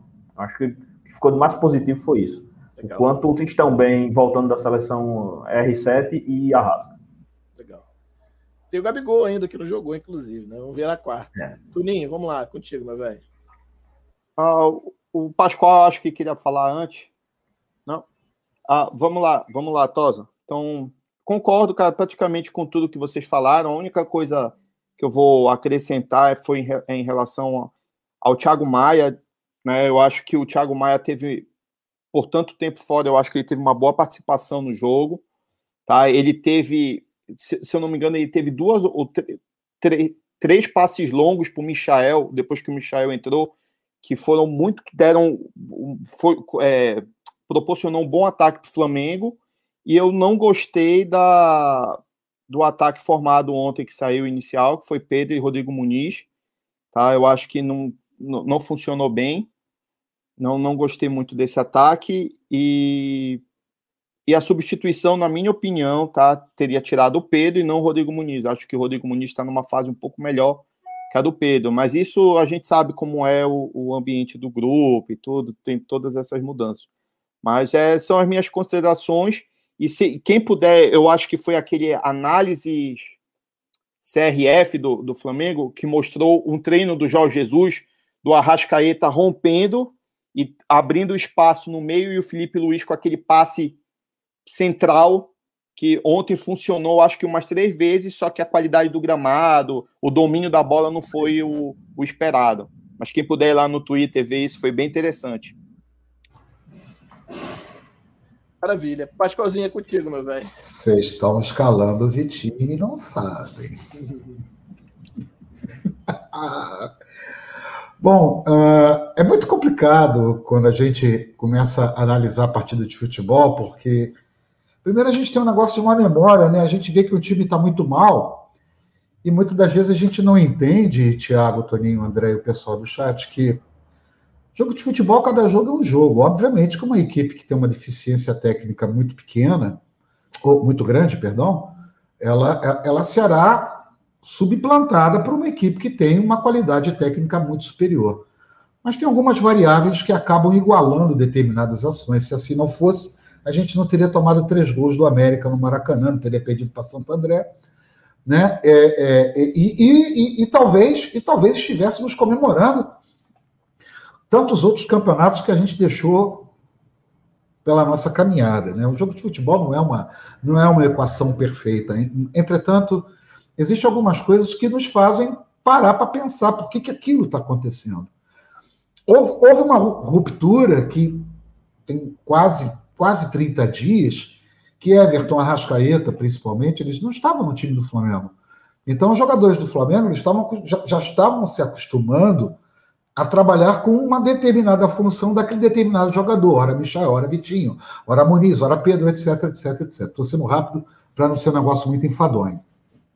Quando você pega realmente o time adversário, como é que eu armaria o meu time adversário, Toninho, para jogar contra o Flamengo. Da mesma forma que o Chapecoense e outros times armam. Você faz uma barreira de dois, atrás dessa barreira de dois, basicamente só para dar aquela coçadinha ali no, no Arão. Isso não vale para o Atlético Mineiro, eu vou explicar por quê. É, é, deixa o Arão determinadamente livre, né? Se for o Arão, esse cara que começa a fazer a transição defesa-ataque, ou defesa e articulação. E, e, e, a partir dali, quando começa a articular a jogada de ataque do Flamengo, Thiago, o que, que eu faço? Eu começo a do, dobrar e até triplicar a marcação, como teve várias vezes em cima do Isla. A bola passava, chegava, mas na hora que o Isla vi, se posicionava o corpo para fazer o cruzamento, tinham dois em cima deles, quando, quando muito três. Para não deixar esse cruzamento sair ou sair com defeito, porque todo mundo sabe que o Flamengo tem um defeito de cruzamento acima é, é, é, das nossas expectativas, porém, muito melhor do que os times no Campeonato Brasileiro. O Flamengo tem um percentual em torno de 23% de acerto, acerto de, de, cruzamento, enquanto que os outros times têm uma faixa aí de 17, 16, 15, 14. Quando, quando eu olho aqui exatamente a curva de passe de Flamengo, e olha, por isso que eu queria ser o último para explicar, baseado em cima do que eu vi aqui. Primeiro tempo do Flamengo, até o Mauricinho fala sobre isso, o Flamengo centralizou muito o jogo do meio. Então a gente tem muita memória do jogo de ontem, o Flamengo jogou mal, por causa do nosso primeiro tempo, que teimosamente nós não nós estávamos jogando muito pelo meio. E aí você olha, por exemplo, o mapa de calor do primeiro tempo, é aquela concentração vermelha ali no meio do campo. É uma coisa absurda. E a partir do momento que há a troca do Michael, você começa a deixar em dúvida aquela muralha de cinco que foi montada. Exatamente, aquela muralha de cinco. O Flamengo contou. O, o, o, Tiago, quando você joga contra mim, eu conto que você vai balançar a tua defesa. Porque eu tenho o Arrascaeta de um lado, tem Everton Ribeiro de outro, e tem o Isla passando. Eu não balançava a defesa. O Jair não balançou a defesa dele. Ele simplesmente pegava dois caras que já estavam aqui, chegava o cara mais para o lado para tentar bloquear esse cruzamento. Levando em consideração que esses três estão voltando agora. E futebol, querendo ou não querendo, há uma, tem que ter uma coordenação, tem, é, é uma coisa cinética, são 11 caras que fazem com que o motor todo funcione. Então, no nosso primeiro tempo, esse jogo ruim que as pessoas falam, foi muito por conta do nosso primeiro tempo que a gente batia na parede e voltava, batia na parede e voltava. O Everton Ribeiro ontem ele teve uma jogada defensiva. Olha, se valeu essa troca, valeu por isso que vocês acabaram de falar. Eu fiquei aqui ouvindo e olhando, falei assim, meu Deus do céu, como estava sendo escalado errado e apanhando de todo mundo, de, sabe, do porteiro ao ponto esquerda, apanhava por uma coisa que quase ele não tinha culpa, porque ele era escalado com uma obrigatoriedade, Toninho, de ser secretário do lateral direito. Ontem ele foi uma vez. Ontem ele foi uma vez que ele apareceu. Gente, já teve jogo, só um segundo, Thiago, só para terminar a frase. Já teve jogo do Everton Ribeiro dar carrinho na marca do pênalti na defesa do Flamengo. Diga lá, Thiago. Mudo, tá no mudo. Só uma questão, Pascoal. Eu, a gente Até precisa, três. a gente precisa ver esse Everton Ribeiro e esse Flamengo contra times mais fortes. Porque não tem jeito. Já vencida, vencida a pressão alta, se o adversário vencer a pressão alta, não tem jeito. Eu tenho que ter uma linha de quatro, uma primeira linha de quatro, e na frente dela eu tenho que ter mais uma linha de três ou de quatro. E não tem outro jogador, não. Os dois volantes vão estar no meio, e de um lado é quem está fazendo um lado, e do outro lado é quem está fazendo um lado. Então eu acho que essa, essa preservação da qualidade técnica do Everton Ribeiro, é, em razão da capacidade física dele, dele estar tá inteiro, dele estar tá com gás para poder jogar lá na frente tudo que ele sabe, depende muito, e isso acontecia com quem? Com o Jorge Jesus no, no maravilhoso 2019. Nossa Sim. pressão pós-perda era maravilhosa. Então, Sim. Everton não voltava tanto, por quê? Porque a gente roubava muita bola com a linha alta, né? Então, a questão é essa. Eu acho assim, ontem não aconteceu por quê? Porque a gente estava jogando contra um time de capacidade ofensiva da muito muralha. baixa. Muito da muralha. Baixa. Só isso. Sim, sim. É, é, mas, mas você tem que ter esse, essa, esse diapasão de acordo com o teu adversário, e não fazer a mesma coisa sempre, mesma coisa sempre, mesma coisa sempre. O que, que o Cuca fez? Ele pegou o Savarino e colocou para sacanear o Arão o jogo inteiro. Colocou ali. Falou, deixa que no segundo tempo, ele está acostumado como zagueiro, no segundo tempo nós vamos jogar a bola em cima dele, vai, vai ter brecha. E eu mostrei isso através de imagens lá na, na Tomia Esportiva, que as brechas apareceram. Então, então ninguém mais apanhou, Thiago, em Twitter, em, em, em lives, em drives, aonde você quiser, do que eu e esse moço que está aqui jogando na. Eu sou, eu tô como lateral direito aqui na minha tela, ele está como um ponto esquerdo. Ninguém mais apanhou do que eu e, e, e o Tosa, em relação a Everton Ribeiro. Até que chegou um dia que a gente parou de explicar. Aí eu falei, ó, cansei, não explico mais. Eu não eu vou explicar dizia, mais. Eu ah? sempre falava, eu acho que não sei se vai ter gente no chat concordando, mas eu sempre falava, pessoal, entendam que do lado esquerdo, a Rascaeta e Bruno Henrique, na volta, eles revezam. E na não, direita. Sim. E na direita, e, e, ainda tem uma questão na esquerda. Felipe Luiz fica muito mais, e está muito mais inteiro para fazer a fase defensiva. Aí na direita, o que é que acontecia? Everton Ribeiro ia e voltava o jogo todo, e Isla faz corredor o jogo todo. Exatamente. Aí dizia: o lado direito é horrível, o lado direito não marca nada. Exatamente. Bicho, é assim, é, é, é cobertor, né? Eu, se quando... eu ataco muito daquele lado, eu puxo para cá, os pés de fora.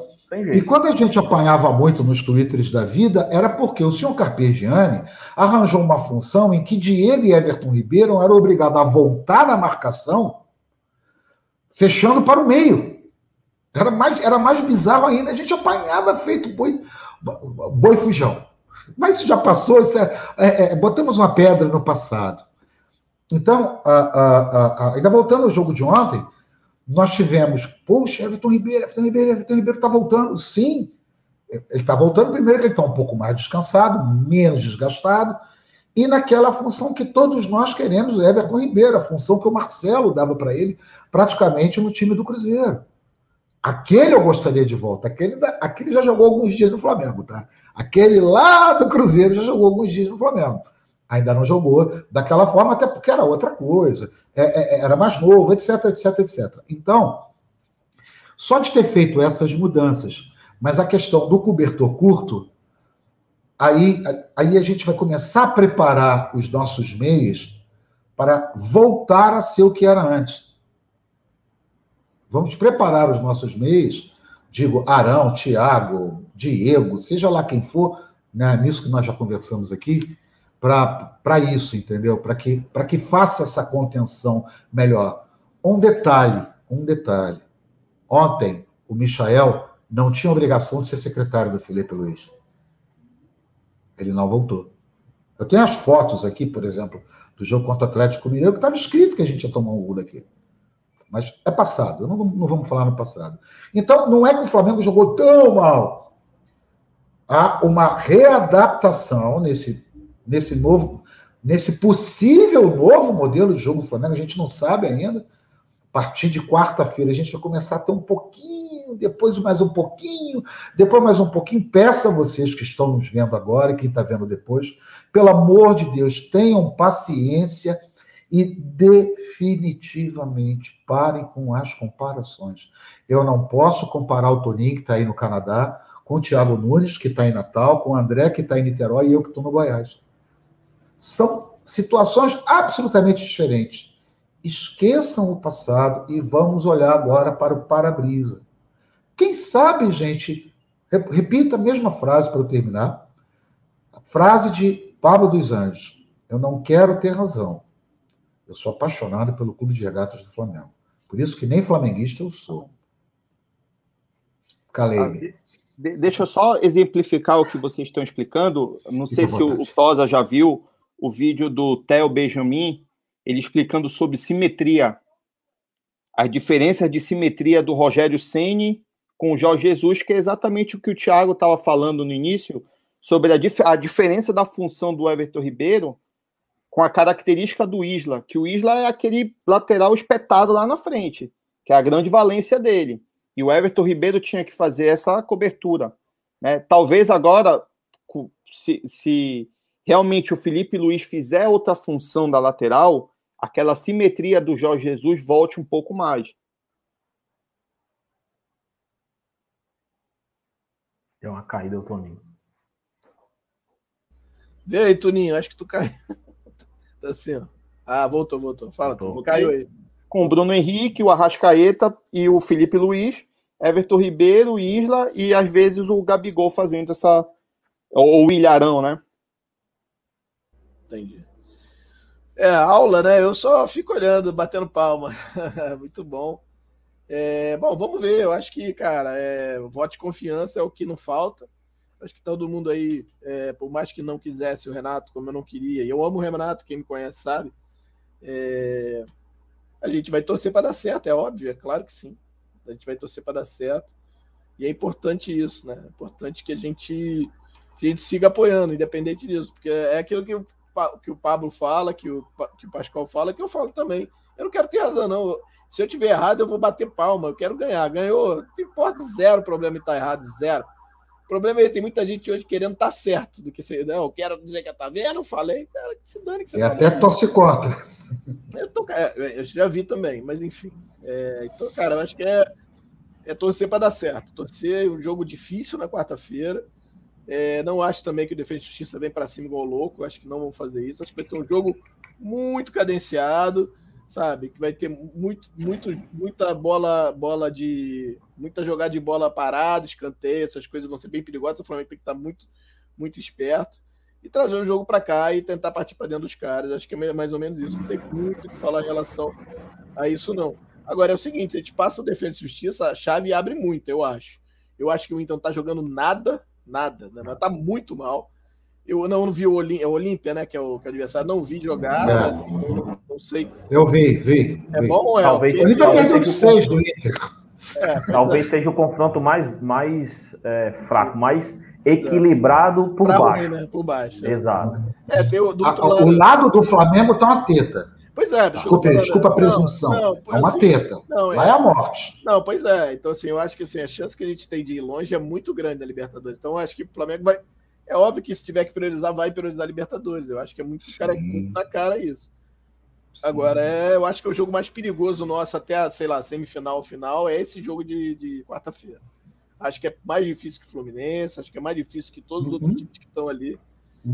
Ah, Ver, né? eu, eu, eu, eu diria, eu momento, diria né, Sim. eu Fala, Thiago. diria que é que é, é nível o, é nível técnico do, o- do, do defensa tem nível técnico do- dos times que estão na, no G4 do no, na- na- no Z4 do brasileiro nível técnico e tem organização ofensiva do Red Bull é, é isso eu Por acho. aí. É, é, é, eu, eu acho a comparação interessante. É eu vi meio- muitos jogos deles, hein? É, é meio, é, meio, é, um meio, é uma mistura aí de Fortaleza com, né, é Isso, time que é bem do meio para frente. eu, eu, eu, Eles eu, falo, perderam eu não falo nem que é parecido, eu falo mais que o nível de organização tática, né?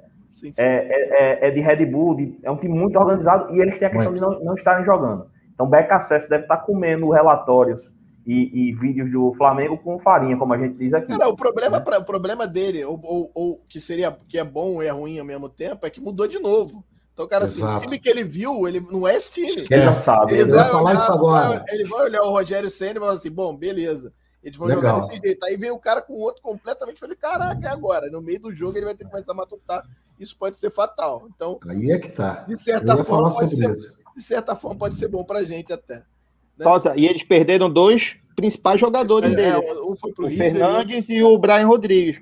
O Brian Rodrigues, exatamente. Não é uma teta, ninguém aqui é inocente de falar o seguinte: ah, não, uma te- não é uma Não é, teta. não é, não é. É, é, tudo pode acontecer, inclusive uma vitória nossa, que seria o ideal, mas se tem um detalhe que a gente não pode esquecer, um dos poucos países, se não o único, que sabe jogar esse torneio são os times argentinos. Eles jogam com o regulamentinho embaixo do braço, tanto que o River está nem preocupado se está no lado B, lado C, lado A, entendeu? Se eles são Exu, eu sou Iemanjá, se, mas se eu sou banho, tomo banho de mar, corpo fechado, ninguém vai me pegar, lado A, lado B, lado B, lado A. Acabei Ano passado a gente teve exemplo, né, contra o Racing. O, o Racing estava jogando com um atacante que não fazia gol há um ano. pô. Pois é. É, essas coisas são muito loucas, mas, cara. É O assim, mesmo no- por sinal. né? Exato. E detalhe, esse jogo da Libertadores, eu comecei olhando assim o Nacional de Medellín e falei, cara, esse time aí vai dar um trabalho. Cara, porra, esse time aí é bom demais. no meio do caminho. Sequei os caras, ladeira Que bom, abaixo. que bom, né? Pascoal, e o Independente Del Valle, pô, que tirou o Grêmio? Que eu falei, esse, esse time aí vai, o grupo do Palmeiras vai complicar, olha aí. Nada, o Eu cara de- foi eu saco de- de pancada, pô. Eu devo ter visto em 60 jogos nessa Libertadores. Essa eu me preparei, essa fez o dever de casa. É, você manda, você manda muito. Gente, é, bom, queria agradecer a todos aí. A gente ficou até um pouco mais, exatamente às seis. Estamos terminando aí o programa às seis. Quase três horas de live, muito legal. O papo do rendeu. Queria agradecer muito a todos que estiveram aqui mesmo. A galera que está vendo depois, inclusive, também, obrigado. Agradecer meus queridos amigos aí, o Toninho. Agradecer o Thiago Nunes, que entrou aí depois, foi muito bem. Aliás, pinte mais vezes. Meu querido Pascoalzinho, sabe muito, tá dando aula aí. Dá um beijo pro, pro Pablito Malheiros também, pro Douglas, que participou também, todo mundo que teve aí, pro Gabriel, que acabou não, não ficando, mas é, tá convidado para a próxima. E é isso, eu queria pedir boa tarde de vocês para a gente terminar. Vou começar com o Tuninho, direto do Canadá, direto de Windsor, é isso? Windsor, Windsor Ontário. Lugar bonito, lugar bonito rapaz. É, não, não, tô zoando, não sei, não conheço. o nome é bonito, o nome é bonito. É, pô, brigadaço aí, cara, mais uma vez aí. Eu vi que tu comprou aí, comprou um equipamento aí agora para participar, olha aí, coisa boa. É, é, na verdade, Tosa, como aqui as coisas são baratas, né? Pois é, uma coisa linda. A gente fica. Não, maravilha, maravilha. Te, te agradeço. E me sinto lisonjeado, inclusive. Eu agradeço mesmo, muito obrigado. E, cara, sempre que você quiser, tu sabe que a casa é tua aí, é só aparecer. Muito obrigado, obrigado. E é o que eu sempre falo, né? É um prazer falar de futebol e um prazer maior ainda falar do Flamengo. É, a gente fica deslocado um pouco aqui, não tem com quem conversar, então a gente acaba extravasando com vocês, com todos vocês. Muito obrigado e Boa tarde a todos. Obrigado, meu irmão. Tiagão, obrigado mais uma vez. Chegou no segundo tempo, mas, pô, deu show de bola aí. Já tá, como eu falei, convidado mais uma vez. Sempre que você quiser, a casa é tua, fique à vontade. Obrigado. Valeu, Tosa. Agradecer mesmo a generosidade aí, a receptividade. Agradecer, Toninho, aí pela, pela troca de, de ideia, a aula que o Pascoal deu aí pra, pra gente. Tá e mandar um abraço pra geral que tá aí no, no chat. Saudações rubro-negras. Valeu, galera. Galera de Natal, ó, não sei se já foi no Bar do Naldo, rapaz. Vi Flamengo e Corinthians em 2012 lá no Bar do Naldo. É, que é Bar de Flamengo, muito legal, cara. Pô, muito legal mesmo. Não sei se ainda existe, mas 2012. Meu, meu querido é, Pascoal, você sabe que para mim sempre é uma emoção muito grande quando você participa, não só ah, pelo nosso isso. relacionamento de amizade, mas que você está cada vez melhor. Tá, já me passou muito. Inclusive, pouquinho, o pouquinho que eu sabia, ele passou muito estudioso de como é, né, perfeccionista como é. Ah, tá aí sim. dando aula, tá dando aula e, eu agradeço que você vem aqui dar aula para gente também, né? Para a galera que está aqui com a gente. Te agradeço é, muito. Estarei na quarta-feira lá com vocês, com, com muita humildade, né? Ouvi vocês, ouvi Pablito, ouvi você aí falando. Tomara aqui uma vitória, né? A gente espera, né? E, Se não fosse, não volta lá nunca mais. É, pois é. Então, obrigado, meu irmão, mais uma vez, viu, cara? Foi mole. Ah, não, para com esse negócio de aula, que aqui não. A gente aprende a todo instante. Você vê, o, o Thiago ele completou aquilo que eu estava falando com absolutamente é, é, com coisas absolutamente pertinentes. Eu, eu, me diverti demais aqui hoje com o pessoal do chat, deu tempo de eu, de eu interagir Bom, bastante aqui. Peço a você que está Peço a você que está conhecendo pela primeira vez o Pilastra 41 para fazer a sua inscrição. Deixar seu comentário, comente, comente aí, sabe? Xinga o André, faça alguma coisa, mas faça isso. Inscreva-se no, Pilastra, no Pilastra 41. Tem sempre esse bate-papo. Também convido você para na próxima segunda-feira estar aqui. O André vai disponibilizar o telefone para que você participe aqui, Sim. como o Thiago participou, como o Tony participou faço esse, deixo aqui esse convite para vocês, e não é aula, absolutamente, não é aula. Falando de Natal, aí eu lembro de uma coisa. Você gosta de dinheiro, Pascoal? Gosto. Gosto do Flamengo? Gosto. Mas gosta de Guaiabu, Pascoal? Vixe! É mole. Vixe! Aliás, saudade, saudade do restaurante Camarão também, rapaz. Camarões, né? Camarões. Rapaz, camarões. O cara traz o cara de Natal só pra me sacanear. Lembrar uma época que a vaca era gorda e a gorda era vaca. Eu só lembro do meu irmão me levando assim, eu vou te levar aqui no Midway, no, no, no, no shopping, aqui no, no, no, restaurante que eu acho que você vai gostar. Porque eu amo camarão. Putz, quase morri. É. Cama, camarão, camarão de 20 reais o quilo aqui. É, é, é.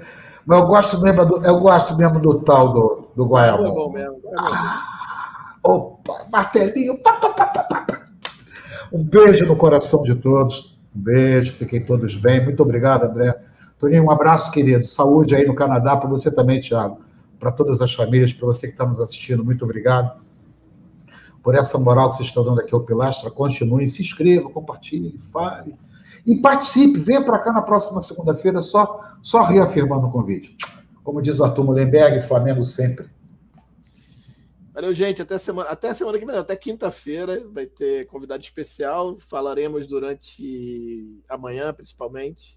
Espero que vocês gostem. Na quarta-feira estarei no do Querido Anatomia com meu irmão Pascoalzinho e meu, meu amigo Pablito também. Tchau. Eu esqueço, eu dou tchau e esqueço de desligar.